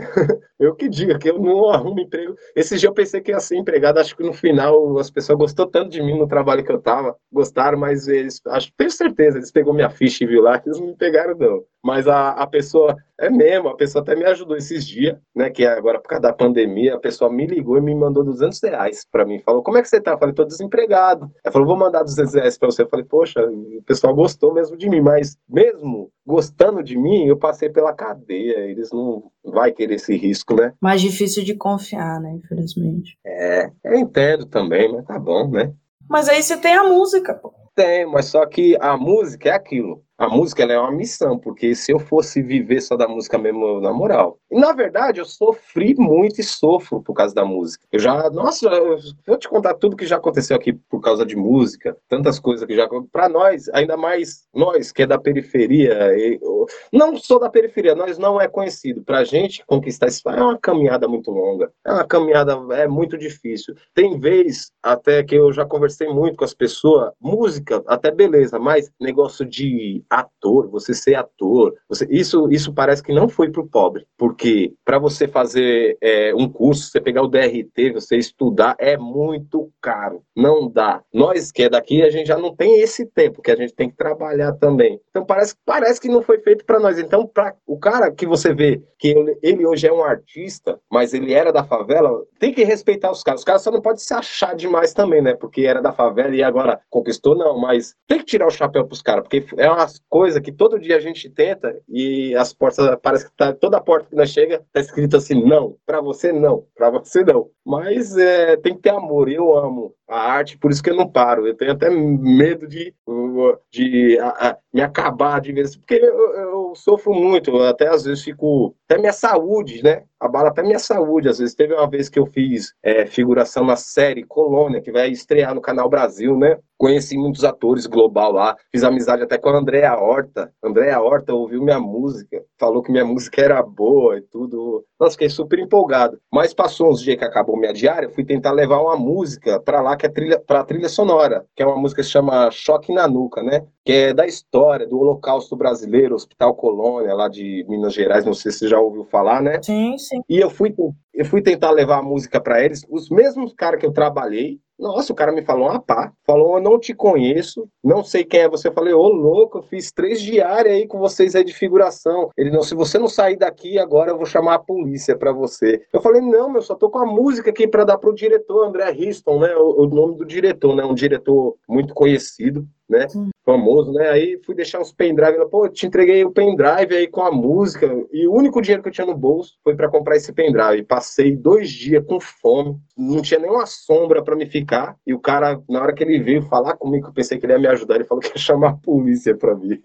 Eu falei, caramba, mas mesmo assim eu não desisto. Tá bom, hoje eu vou embora, mas amanhã é outra luta. E tô aí. Não tem as mesmas oportunidades, né, infelizmente. Não, não tem. É desigual é desigual. Às vezes, para mim, isso dá até uma. Porque quando eu começo, eu tenho a facilidade de conversar com as pessoas. Onde eu chego, eu pego amizade. Foi assim a minha vida toda, tanto na cadeia, tanto hoje no set de filmagem. Então, pego. Eu tenho o zap de ator aqui famoso, que nem eu tava conversando. Eu tenho o zap aqui do. É, oh, meu Deus do céu. O Flávio Baurac, é. Flávio Baurac é um ator muito conhecido da Globo, né? A gente conversa aqui pelo zap aqui, né? Ele, ele tá interpretando o Cartola, né? Agora, né? Tá trabalhando. Tá fazendo segunda chamada também da Rede Rede Globo. E a gente conversou e eu falo isso, eu falo isso para ele sobre essas coisas, mas só que ele falou uma coisa para mim que é legal. E, e, isso eu já tinha percebido, o jeito que eu falo, o modo que eu me expresso. Com você que eu tô até tentando não falar muita gíria, mas eu falo muita gíria. E as pessoas gostam, né? E eu sou o único que fala assim, eu vou falar, eu chamo de mano, né? Chamo de mano, é, é, sei lá, o que tá ligado, né? Então as pessoas me olham muito por isso, falam, nossa, você gosta de falar? Ah, eu falo, eu sou assim. Só assim, isso às vezes me ajuda, esse diferencial, né? Espero que me ajude mais, né, para mim chegar né, num, num, ponto legal, né? Ah, com certeza.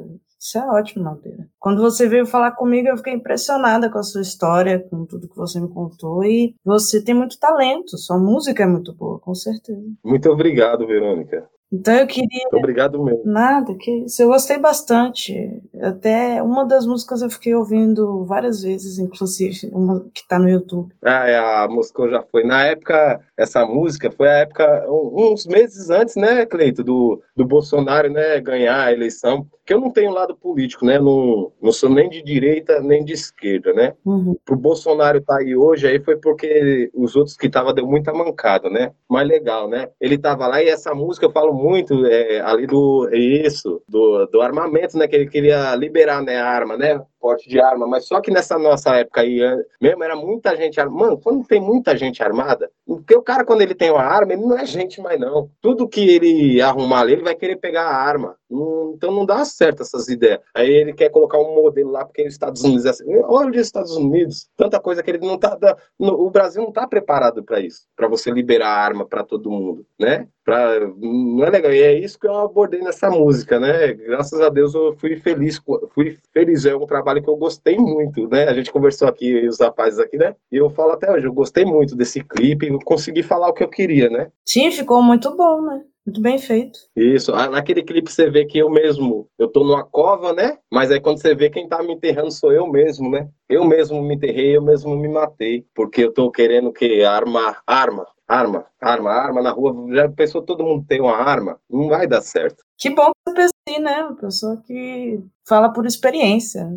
Porra, porra, graças a Deus. Eu, eu, eu, já vi muita, muita gente boa. Eu já vi gente boa que ter arma e mudou a vida, meu. É um minuto, isso, um minuto sua vida muda totalmente. Vamos se dizer, você arruma uma confusão ali, sério, vamos, vamos se mexer com a filha sua, mexer com o filho, sei, sei lá o que, que é a coisa que eu não quero, que é, eu tenho meu filho, né? Meu filho tem 10 anos, é o meu xodó. Eu não quero nunca que ninguém trisque a mão do meu filho. Mas o cara, com a cabeça quente, ele tem do lado uma arma, ele não pensa na hora. Naquele um minuto que ele não conseguiu pensar, a vida, a vida dele mudou totalmente. Para dali para frente é outra vida. Ele pode se encontrar numa cadeia, ele pode se encontrar a vida toda tendo que correr da polícia. Mudou. Então, não é legal. Não é legal a arma, não é melhor melhor jeito. Tá certo, tem muito bandido? Tem muito bandido armado? Tem. Mas só que quem que deixa as armas? Como que essas armas chegam aqui? As pessoas querem falar que ah, tem que ir na favela acabar com o tráfico, mas a droga não vem daqui. A droga, quem os maiores negociantes mesmo de droga, é, tá, tá nos bairros chique, os caras. Aí eles vendem é, para nós aqui, ó, para nós a favela que se matar, se drogar, mas sendo que é, é, é uma coisa muito grande. Essas coisas é armamento, droga, então isso aí não adianta botar a culpa culpa em nós da favela. Falar, vocês é o culpado porque aí tem muita droga e aí tem muita arma. Poxa, estão mandando para nós e nós, é, quando a gente, os caras, a gente não, que eu não, hoje em dia não vendo mais droga e não, nunca mais vou vender, mas o cara que ele vende droga, às vezes ele não tem outro trabalho que ele vai fazer que ele vai ganhar tão bem que nele ganha vendendo droga. Então ele vai vender. Ele vai vender porque ele vai querer uma vida melhor para ele. Às vezes tem um filho também, ele quer a vida melhor para o filho, para a família, para a mãe, tem uma mãe doente, tem, né? Chega, é a oportunidade que ele tem mais próximo, mais perto dele é a única. É a única oportunidade que ele tem. Então ele vai. Então a, a pessoa só quer descontar aqui, só quer descontar em nós aqui na favela. Mas mesmo se investigar e parar para ver mesmo, que ah, vamos acabar mesmo, os caras acabam, porque os caras sabem de onde que vem, né? Acaba sendo uma visão reducionista, né? Vamos culpar a galera que está lá na, na favela, na periferia, é mais fácil, mais prático. E é. não resolve. Não, é enxugar gelo. Enxugar gelo, porque a polícia vem aqui, ele prende o traficante ou mata. Já tem outro de olho ali querendo já estar tá no lugar do cara. Tem jeito, não vai acabar. Não vai acabar, porque necessidade todo mundo sempre vai ter quem tenha aqui, né? Todo mundo, a maioria tem, né? E a, e a droga sempre vai estar ali também, né? Porque mandam para nós, né? E como é que é hoje em dia aí? Ainda é muito perigoso? Melhorou? Como é que tá? Não, não, graças a Deus. Aqui, o Cocá é como qualquer outro bairro em São, em São Paulo. Não. Aqui mesmo, qual foi a última vez aqui que morreu alguém assassinado? Nós nem lembra, né? Graças a Deus, né? Nós nem lembra. Nós estamos em quatro pessoas aqui, ó. Nós todos somos daqui. Graças a Deus, nós não lembramos. Nós temos aqui, cada um tem uma história aqui. O Cleitão mesmo tem uma história muito cabulosa que eu sempre lembro dele, que ele fala dos irmãos dele também, que já, já foi envolvido, né? E, mas assim, perigoso não é. Hoje em dia, o cara que é criminoso é, é até engraçado. Antigamente, você perguntar pro criminoso, por que que você é criminoso? É, aí o cara tinha um monte de, ah, eu sou criminoso porque eu arrumo confusão com os caras, ah, ou porque eu quero. Hoje, os dias, os caras simplesmente porque eu quero, porque eu quero. Hoje em dia é, é porque é bonito. até isso, é porque é da hora. Ou então usa mais, né, porque eu quero ganhar dinheiro. Mas a maioria da resposta é porque eu quero. Não tem. Porque hoje em dia, assim, tipo, uma coisa que eu aprendi, né? Minha, minha mãe sempre falava isso para mim. O cara em São Paulo, se ele não for preguiçoso, ele não fica sem dinheiro. Não vou falar que é muito dinheiro, mas assim, passar fome você não passa. Que é o meu caso. Eu não tenho uma profissão certa, mas quando a coisa aperta para mim, eu saio de porta em porta. Ô, moça, tem alguma coisa aí para me trabalhar? Tem alguma coisa aí para carregar, tal, qualquer... Ah, tem uma parede aqui, você quer quebrar? Eu quero, eu quebro. Quebra essa parede aí, carrega o entulho e você não fica, entendeu? Agora, se você é zoião, você quer mais dinheiro, né? Você quer um caminho mais fácil, talvez curto, você vai pro tráfico, vai roubar, né? Mas, sabe, hoje em dia tá, melhorou, melhorou muito. E, infelizmente, infelizmente, Verônica, não foi o governo que melhorou isso, não. Infelizmente, foi os próprios criminosos. Hum, tristeza, hein? Tristeza, né? É fogo. Mas tá tudo bem, graças a Deus, né? Tá bem melhor. Eu só acho assim que na periferia, as pessoas, nós mesmos, porque o governo não vai fazer isso por nós, né? A gente tinha que injetar mais cultura aqui. Só isso. Eu percebo que muito do que você está falando tem a ver que vocês se viram, né? Vocês são uma comunidade, vocês são unidos e vocês se viram sem o governo. Né? Isso. Eu mesmo posso falar para você que nem, nem esse auxílio aí que eu queria receber, eu não recebi. Mas estou trabalhando. Eu cheguei daqui diretamente do trabalho, estou todo sujo aqui ainda, de, né? Que eu estava trabalhando na marcenaria, vim da marcenaria direto para cá. Aí depois ainda mais tarde ainda vou ensaiar para tocar violão para uma menina, né? E vou dormir e acordar cedo amanhã para trabalhar de novo. Ixi, então não vou te segurar mais tanto, né? Não, que isso, tá muito legal isso aqui. Pode é, meu pai que fala assim, pode arrochar, que arrochar é continuar, que ele é nordestino, sabe? Uhum. É assim que eles falam lá. Minha família é nordestina também, eu sei. Ah, é? Meu pai, a gente somos todos piauienses, né? Minha família. Ah, minha família é Maranhão e Pernambuco. Nossa, Maranhão é, é a terra do reggae. É, eu, eu falo em Maranhão, só lembro de Edson Gomes, um grande artista. Olha, e tem Paraíba também. Ah, Paraíba também é legal. Tem bastante Nordeste. Mas eu queria fazer só mais uma pergunta, então, para a gente finalizar. Tá. Queria saber como é que está em relação à pandemia, se está rolando mesmo do, os criminosos querendo segurar a galera, batendo se sair de casa, tá rolando isso mesmo? Não, não. Essas coisas aí não acontece tanto que a organização, ó, você pega um, você pega o estado do Rio de Janeiro, você vê lá que tem várias facções lá. Você vê, né, essa a CV, a DA, mas tem, existe várias facções. Aqui em São Paulo existe outras também mas praticamente só tem o PCC, justamente por essas coisas, porque o PCC ele não oprime ninguém, ele não bate em ninguém, não, não, não existe isso de PCC bater de, não, não. Teve uma vez que eu vi uma reportagem o cara falando, ah, o PCC bate em, nos caras que batem na mulher, tal, tipo falando Mentira, mano. Isso aí não, não existe. PCC, ele, ele vai bater em alguém ali, lógico que bate, bate, mata. Se você fazer muita coisa errada, se você estiver roubando na quebrada, se estiver violentando, né? Os caras matam, violentar alguém, né? Estrupar, né? Uhum. É, é, a lei do crime, né? Mas essas coisas aí, o crime não se entra em tudo, não. O, por isso que o PCC, ele ganhou todo esse espaço, porque ele é, um, é uma facção que passou de facção já para organização, né? Eles cresceram muito por isso, por não cobrar nada de ninguém, entendeu? Não não fazer tudo o que eles querem, entendeu? Porque eles são uma, uma, organização muito forte, eles podiam fazer o que, que eles bem entendessem, falar, ah, faz isso aí é para fazer assim, senão nós mata. Não, os caras não é assim não, os caras, a vida que segue para ir, nossa vida é ser bandido, tal, e viver em harmonia aí, só isso. Então, é porque eu vi notícia no Rio falando que algumas organizações estavam querendo criar regras na pandemia, né? Falando que se o uhum. governo não faz nada, se eles ah, não eu... isolam, a gente vai isolar, vai obrigar vocês a se isolarem. Eu vi, eu vi. É, essas coisas, às vezes, eu não sei nem se é verdade, né? Pode ser até uma, um áudio falso, né? Pode ser, ser um áudio de uma pessoa que não é criminoso. Eu não acredito que seja verdade, não. Mas porém existe essa desorganização lá nas facções do Rio de Janeiro, né? Tipo assim, quem pode mais, né, manda mais, né? E é coisa que não acontece aqui com a, facção paulista, né? Hoje hum. é organização, né? Então você não está sabendo de nada assim em relação à pandemia com o PCC? Não, não, não, não. Eu tô te falando com certeza que não acontece. Onde eu moro tem existe muitos caras ainda que é eu não tenho contato com os caras, mas quando eu passo, eu vejo os caras. Quando eu vou no samba, eu vejo os caras, né? Conheço conhece. e não conheço ninguém, né? Conheço e não conheço ninguém ao mesmo tempo, né? Que você sabe como é que é a favela, né? Você, tô falando aqui para você, mas eu sei segurar minha bronca, né? Não posso é falar nome, falar quem é, tal. Mas eu trombo os caras e não, não acontece isso não. Tem nada a ver. Tem toque de recolher, essas coisas. Não, não, não. Te falo de certeza. Eu posso te falar de certeza. Não acontece. Isso aí, porque isso aí não tá. É até fora do, da ética dos caras, né? Isso aí não, não, não, não, não existe, não. Você quer sair da sua casa, a casa é sua, as pernas é sua. O, a organização, ela, ela pensa dessa forma. Eu, eu sei muito como é que ela funciona, que eu que muitos anos, esse estatuto aí deles aí foi mudado várias vezes. Muitas vezes eu copiei esse estatuto aí para outros irmãos ler. Os caras me davam na mão, lê aí, vê o que você acha, eu lia. Né? A última vez que eu li foi agora em 2015, acho que está com 19 itens. E todos os itens sempre tá falando isso. Nunca você abusar do seu poder. Hum, entendi. Mas provavelmente mudou, né? De 2015 para cá deve ter coisa nova.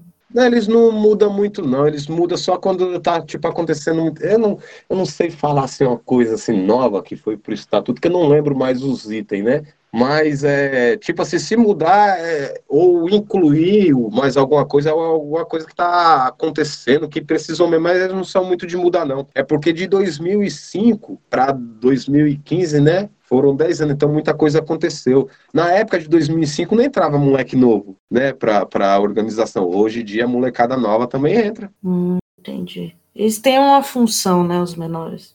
Todos, mas na, na verdade é a mesma coisa. Para entrar tem que ser, tipo, respeitado como bandido. É aquilo que eu te falei. Hoje em dia, hoje em dia, a pessoa ela pode ser presa injustamente né? É, eu tenho uma música que no clipe, eu tenho um clipe escrito, né? Que não fiz ainda, né? Mas no clipe eu falo de uma, uma história que eu não presenciei, mas ouvi de perto de um cara que ele estava no bar, a polícia forjou ele, né? E ele foi preso, né? Quando ele saiu, ele já saiu e foi para um assalto, né? E o cara nunca mexeu com nada errado. E é isso que acontece hoje com a molecada, porque os caras tá pegando a molecada, que a molecada é jovem, cheia de disposição, os caras põem fuzil na mão e vai roubar banco, filho. Caras dão uhum. droga pros caras, vai vender quilos e quilos de droga e os caras já se tornam já menores, mas né, são aqueles caras bandidos mesmo, não no, na palavra que falam, aqui não é comédia, né? Cara que não, não, não é, tá se fazendo, tá disfarçado, não. Os caras têm oportunidade de virar um bandido mesmo, né? Uhum, com certeza. E tem a vantagem de não ir para prisão comum, né? É, não entendi como assim, prisão comum. O menor ele vai para uma prisão específica para ele, né? Que ele fica. Ah, tipo de menor, que aqui é a Fundação Casa, né? Ó, a gente entrou num assunto legal, sabia?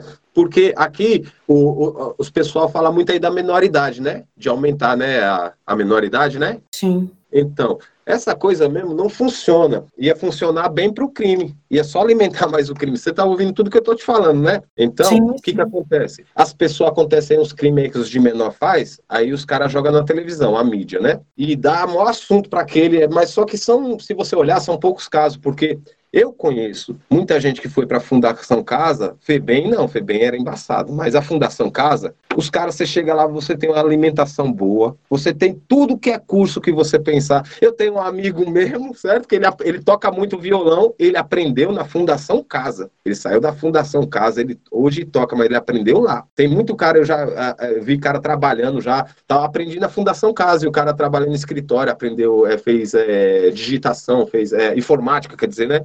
Na, na, uhum. Isso tudo a Fundação Casa dá. Então a Fundação Casa funciona. Então esses caras que de menor que vai para a Fundação Casa e sai são poucos, mano. A Fundação Casa ela funciona. Como que você vai é, diminuir, é, aumentar a menoridade e tal, e vai jogar os menores para cadeia? Vai alimentar mais ainda as facções e o crime, entendeu? Sim, é mais difícil de recuperar, né? É, porque lá não tem nada disso. Lá você passa fome, os caras, eu vi esses dias, os caras falando, eu, eu, queria lembrar quem foi, mas tem uma reportagem lá, o cara fala, ah, o preso come bem. Mentira, o preso não come bem. Lá a gente come a, a, uma comida lá que é muito pouca, você fica com fome. Todo dia você passa fome, né? São três refeições só, são só um café da manhã, o um almoço e janta. A janta, ela vem quatro horas da tarde. Quando dá oito horas, você tá amarelo de fome. E vem muito pouca comida, né? E trabalho não tem, tem, só tem um trabalho de lá de fazer forminha de brigadeiro. Olha o trabalho que tem na cadeia. Fazer forminha de brigadeiro, aquelas forminhas embaixo que tem brigadeiro, sabe? Uhum. É, fe, é, feita na cadeia. Sacola de shopping, de você comprar roupa, aquela sacola de papelão, é feita na cadeia. Sabe quanto você recebe por mês dentro da cadeia? Você recebe 30 reais mensais, entendeu? Os caras ganham muito dinheiro. Todos,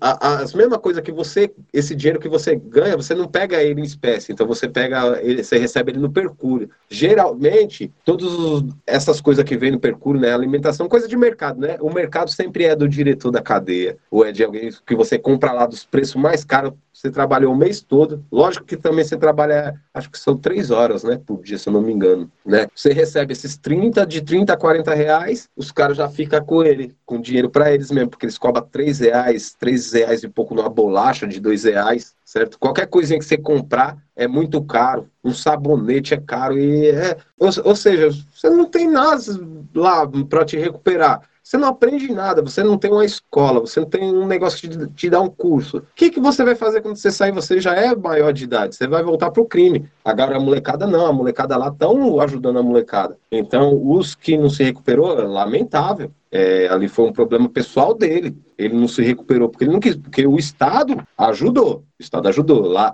eles são alimentados bem, eles comem fruta, eles tomam até danoninho. A, toda a alimentação é boa demais, bolacha, a comida é muito bem, sabe? É uma comida gostosa, eles falam também. Eles comem à vontade, entendeu? Então, quando a pessoa sai de lá, sai de lá, é, é, não sai com ódio. Vai sair com ódio. Do que, que você vai sair com ódio? A única coisa que não tem como eles te ajudar é a saudade. Entendeu? A, a molecada só fica com saudade da família. Então, é mais um motivo para ele não voltar para o crime, certo? Certo. Muito interessante essa, essa informação que você está dando, que também é uma informação privilegiada, né? A gente não costuma ouvir esse outro lado de como é dentro da Fundação Casa, de como que funciona e saber que ajuda muita gente, isso é muito bom. Ajuda, ajuda, é porque as pessoas, é, tipo assim, não chega para as pessoas essas informações, né? Para as pessoas só chega que menor é tudo bandido, tem que estar junto na cadeia, só chega isso. Mas as pessoas não têm que procurar saber das coisas. Aqui a gente fala muito sem procurar saber. Eu, graças a Deus, eu quando eu não sei uma coisa, eu falo, eu não posso te responder isso aí porque eu não sei, entendeu? As pessoas não sabem falar isso. As pessoas, não, eu acho que tem que ser assim, eu acho que. Só que as pessoas falam sempre olhando ali o terceiro, mas ela não fala assim, se botando no, no lugar das pessoas. Porque aquele menor ali, ele aprontou, ou o que seja, mas ele tem uma família, ele tem uma mãe que está correndo por ele, que vai tentar tirar ele, que pode até ser um incentivo para ele sair disso também, né? As pessoas só sabem falar isso, aquele de um ou de outro, né? Que até hoje você vê, os caras falam da menor idade, mas os caras falam até hoje de quem? Os caras falam do Champinha. Quantos anos faz o crime do Champinha já? Eu não sei direito, não sei se você lembra aí, Verônica, mas acho que já faz mais de 10 anos, né?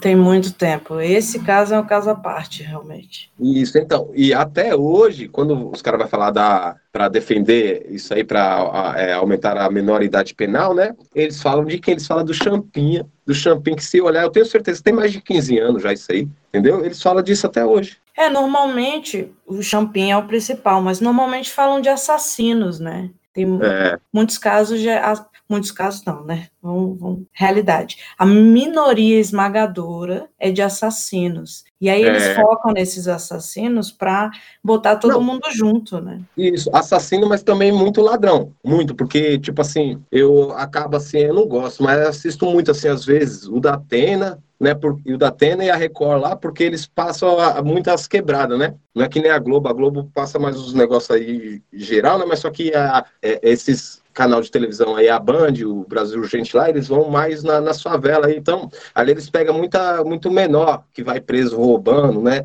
Olha lá, o menor fez, olha o que, que ele fez, o cara é menor, tem que mandar pra cadeia e tal, mas tem que ver essa parte, o lado positivo lá, né? O lado positivo tá, tá ajudando muita gente. Esse menor aí que eles passam um ou outro lá é, é casa à parte, mano. É casa à parte, é porque é aquilo que nós falou lá no começo, a pessoa que já não tem jeito mais, tá na mente dele que ele quer isso e já era, né? E não tem jeito, não tem quem salve ele. Nem se o pai dele for o, o, o Papa, vai ajudar ele virar uma pessoa boa. Com certeza. Esses casos vão definir todos os casos, não tem como. Né? Isso, os caras fazem isso. Por um caso, eles vão generalizar, né? E não é assim, né? Tem que ser tá olhando, sondando assim direito e mostrando para a população, né? Porque quando a, o político ele fala uma ideia que a população abraça, ali é tudo que o político quer, né? que nem algum político aí falou da menoridade, todo mundo vendo isso, aí a população, não, é isso que nós queremos. É, eles vão bater naquela tecla, que é o que aconteceu com a menoridade penal. Né? O cara falou, ele viu que a população deu o ouvido, né? Ele falou, não, vamos pegar nisso aqui, vamos falar que nós vai fazer isso. Que nem o armamento também, né? Lá, né? O cara falou tanto nisso viu que a população queria, e o cara continuou batendo na tese. Não, é arma, é arma, é arma, que nós vai liberar é arma. Tá? E assim vai com, com, com qualquer outra coisa, né? O político é, é, o, é o macete do político esse. É a resposta rápida, é o que for mais prático e mais rápido de resolver. Ele não vai atrás do, da origem do problema para poder fazer políticas públicas para resolver um negócio a longo prazo. Tem que ser uma coisa rápida. Isso, é, é, é, é triste, né? É bem triste. Mas eu não quero terminar de forma triste, apesar de ser um assunto pesado. Então, eu quero muito que você toque uma música pra gente, pra gente poder finalizar. Mas primeiro eu vou agradecer. Muito obrigada pela sua participação. Muito obrigado por ter aceitado o meu convite. Muito obrigado por me convidar, viu? Nada. Eu quero agradecer também os seus amigos que te ajudaram e que estão. Eu estou agradecendo vocês, ó. Certo, gratidão. Gratidão. Boa noite. Obrigado por proporcionarem essa gravação, né? Tamo junto. Tamo junto. E eu queria que você falasse, divulgasse o seu trabalho, falasse do seu canal no YouTube, seus contatos. Não precisa ser telefone, não. Põe o seu Instagram. Eu, eu tá acho bom. mais seguro. E tá fala os seus contatos e depois toca pra gente. Tá bom. Olha, eu estou no Instagram. No Instagram, eu estou rapper underline Naldeira, tá bom? Facebook, Reinaldo Naldeira, tá? Tá. YouTube. No, no YouTube, a gente está começando a fazer um trabalho agora lá, né? Mas só que me acha lá no nessa música que eu vou cantar agora, Naldeira Músico já foi, né? No canal é o, é o canal é do FCO, né? Esse, né? E eu tenho uns trabalhos também no canal do FCO, Favelados com Orgulho, tá? Tá. E é isso aí? Pode mandar a música? Pode. Então vamos lá. DJ, isso aí. Realidade das periferias, viu? Essa música aqui, viu? Infelizmente.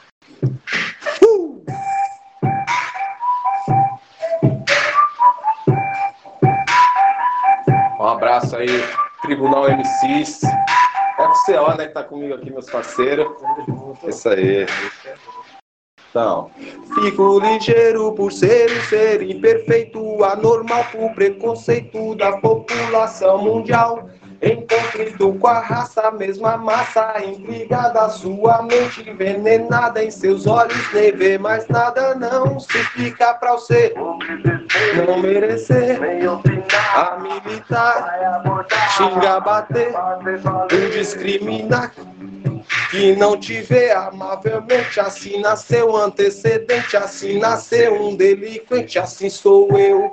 E o mundo que me deu era uma criança que na matança cresceu. Comprei meu primeiro roça, apelidei de Amadeu. Quem fique deu, quem me vendeu, se foi novo e morar com Deus. Um, dois, um, dois. Moscou já foi, é, não mostra. Uh! Dois, um, dois.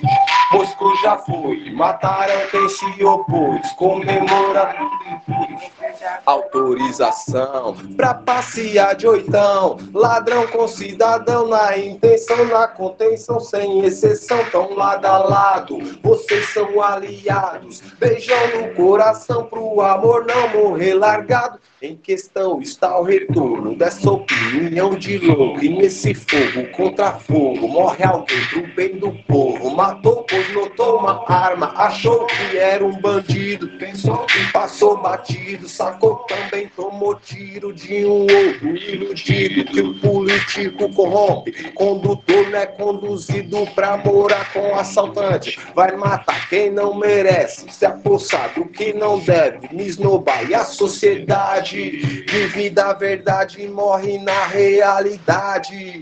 Moscou já foi, mataram quem se opôs, comemoraram depois. Um, dois, um, dois. Moscou já foi, mataram quem se opôs, comemoraram depois. Um abraço, beijão no coração de todos, viu?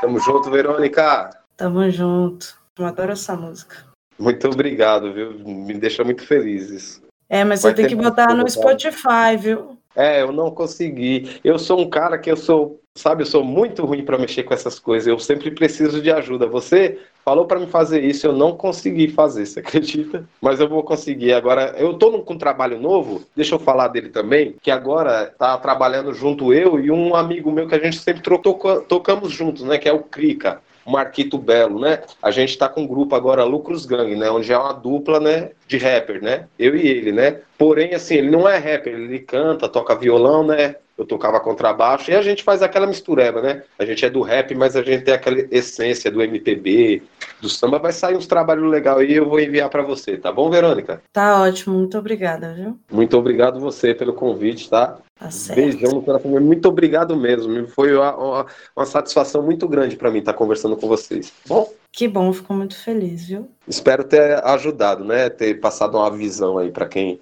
está nos ouvindo. Ah, com certeza, uma visão diferenciada. Pode ter certeza vai ser ótimo. Tá certo.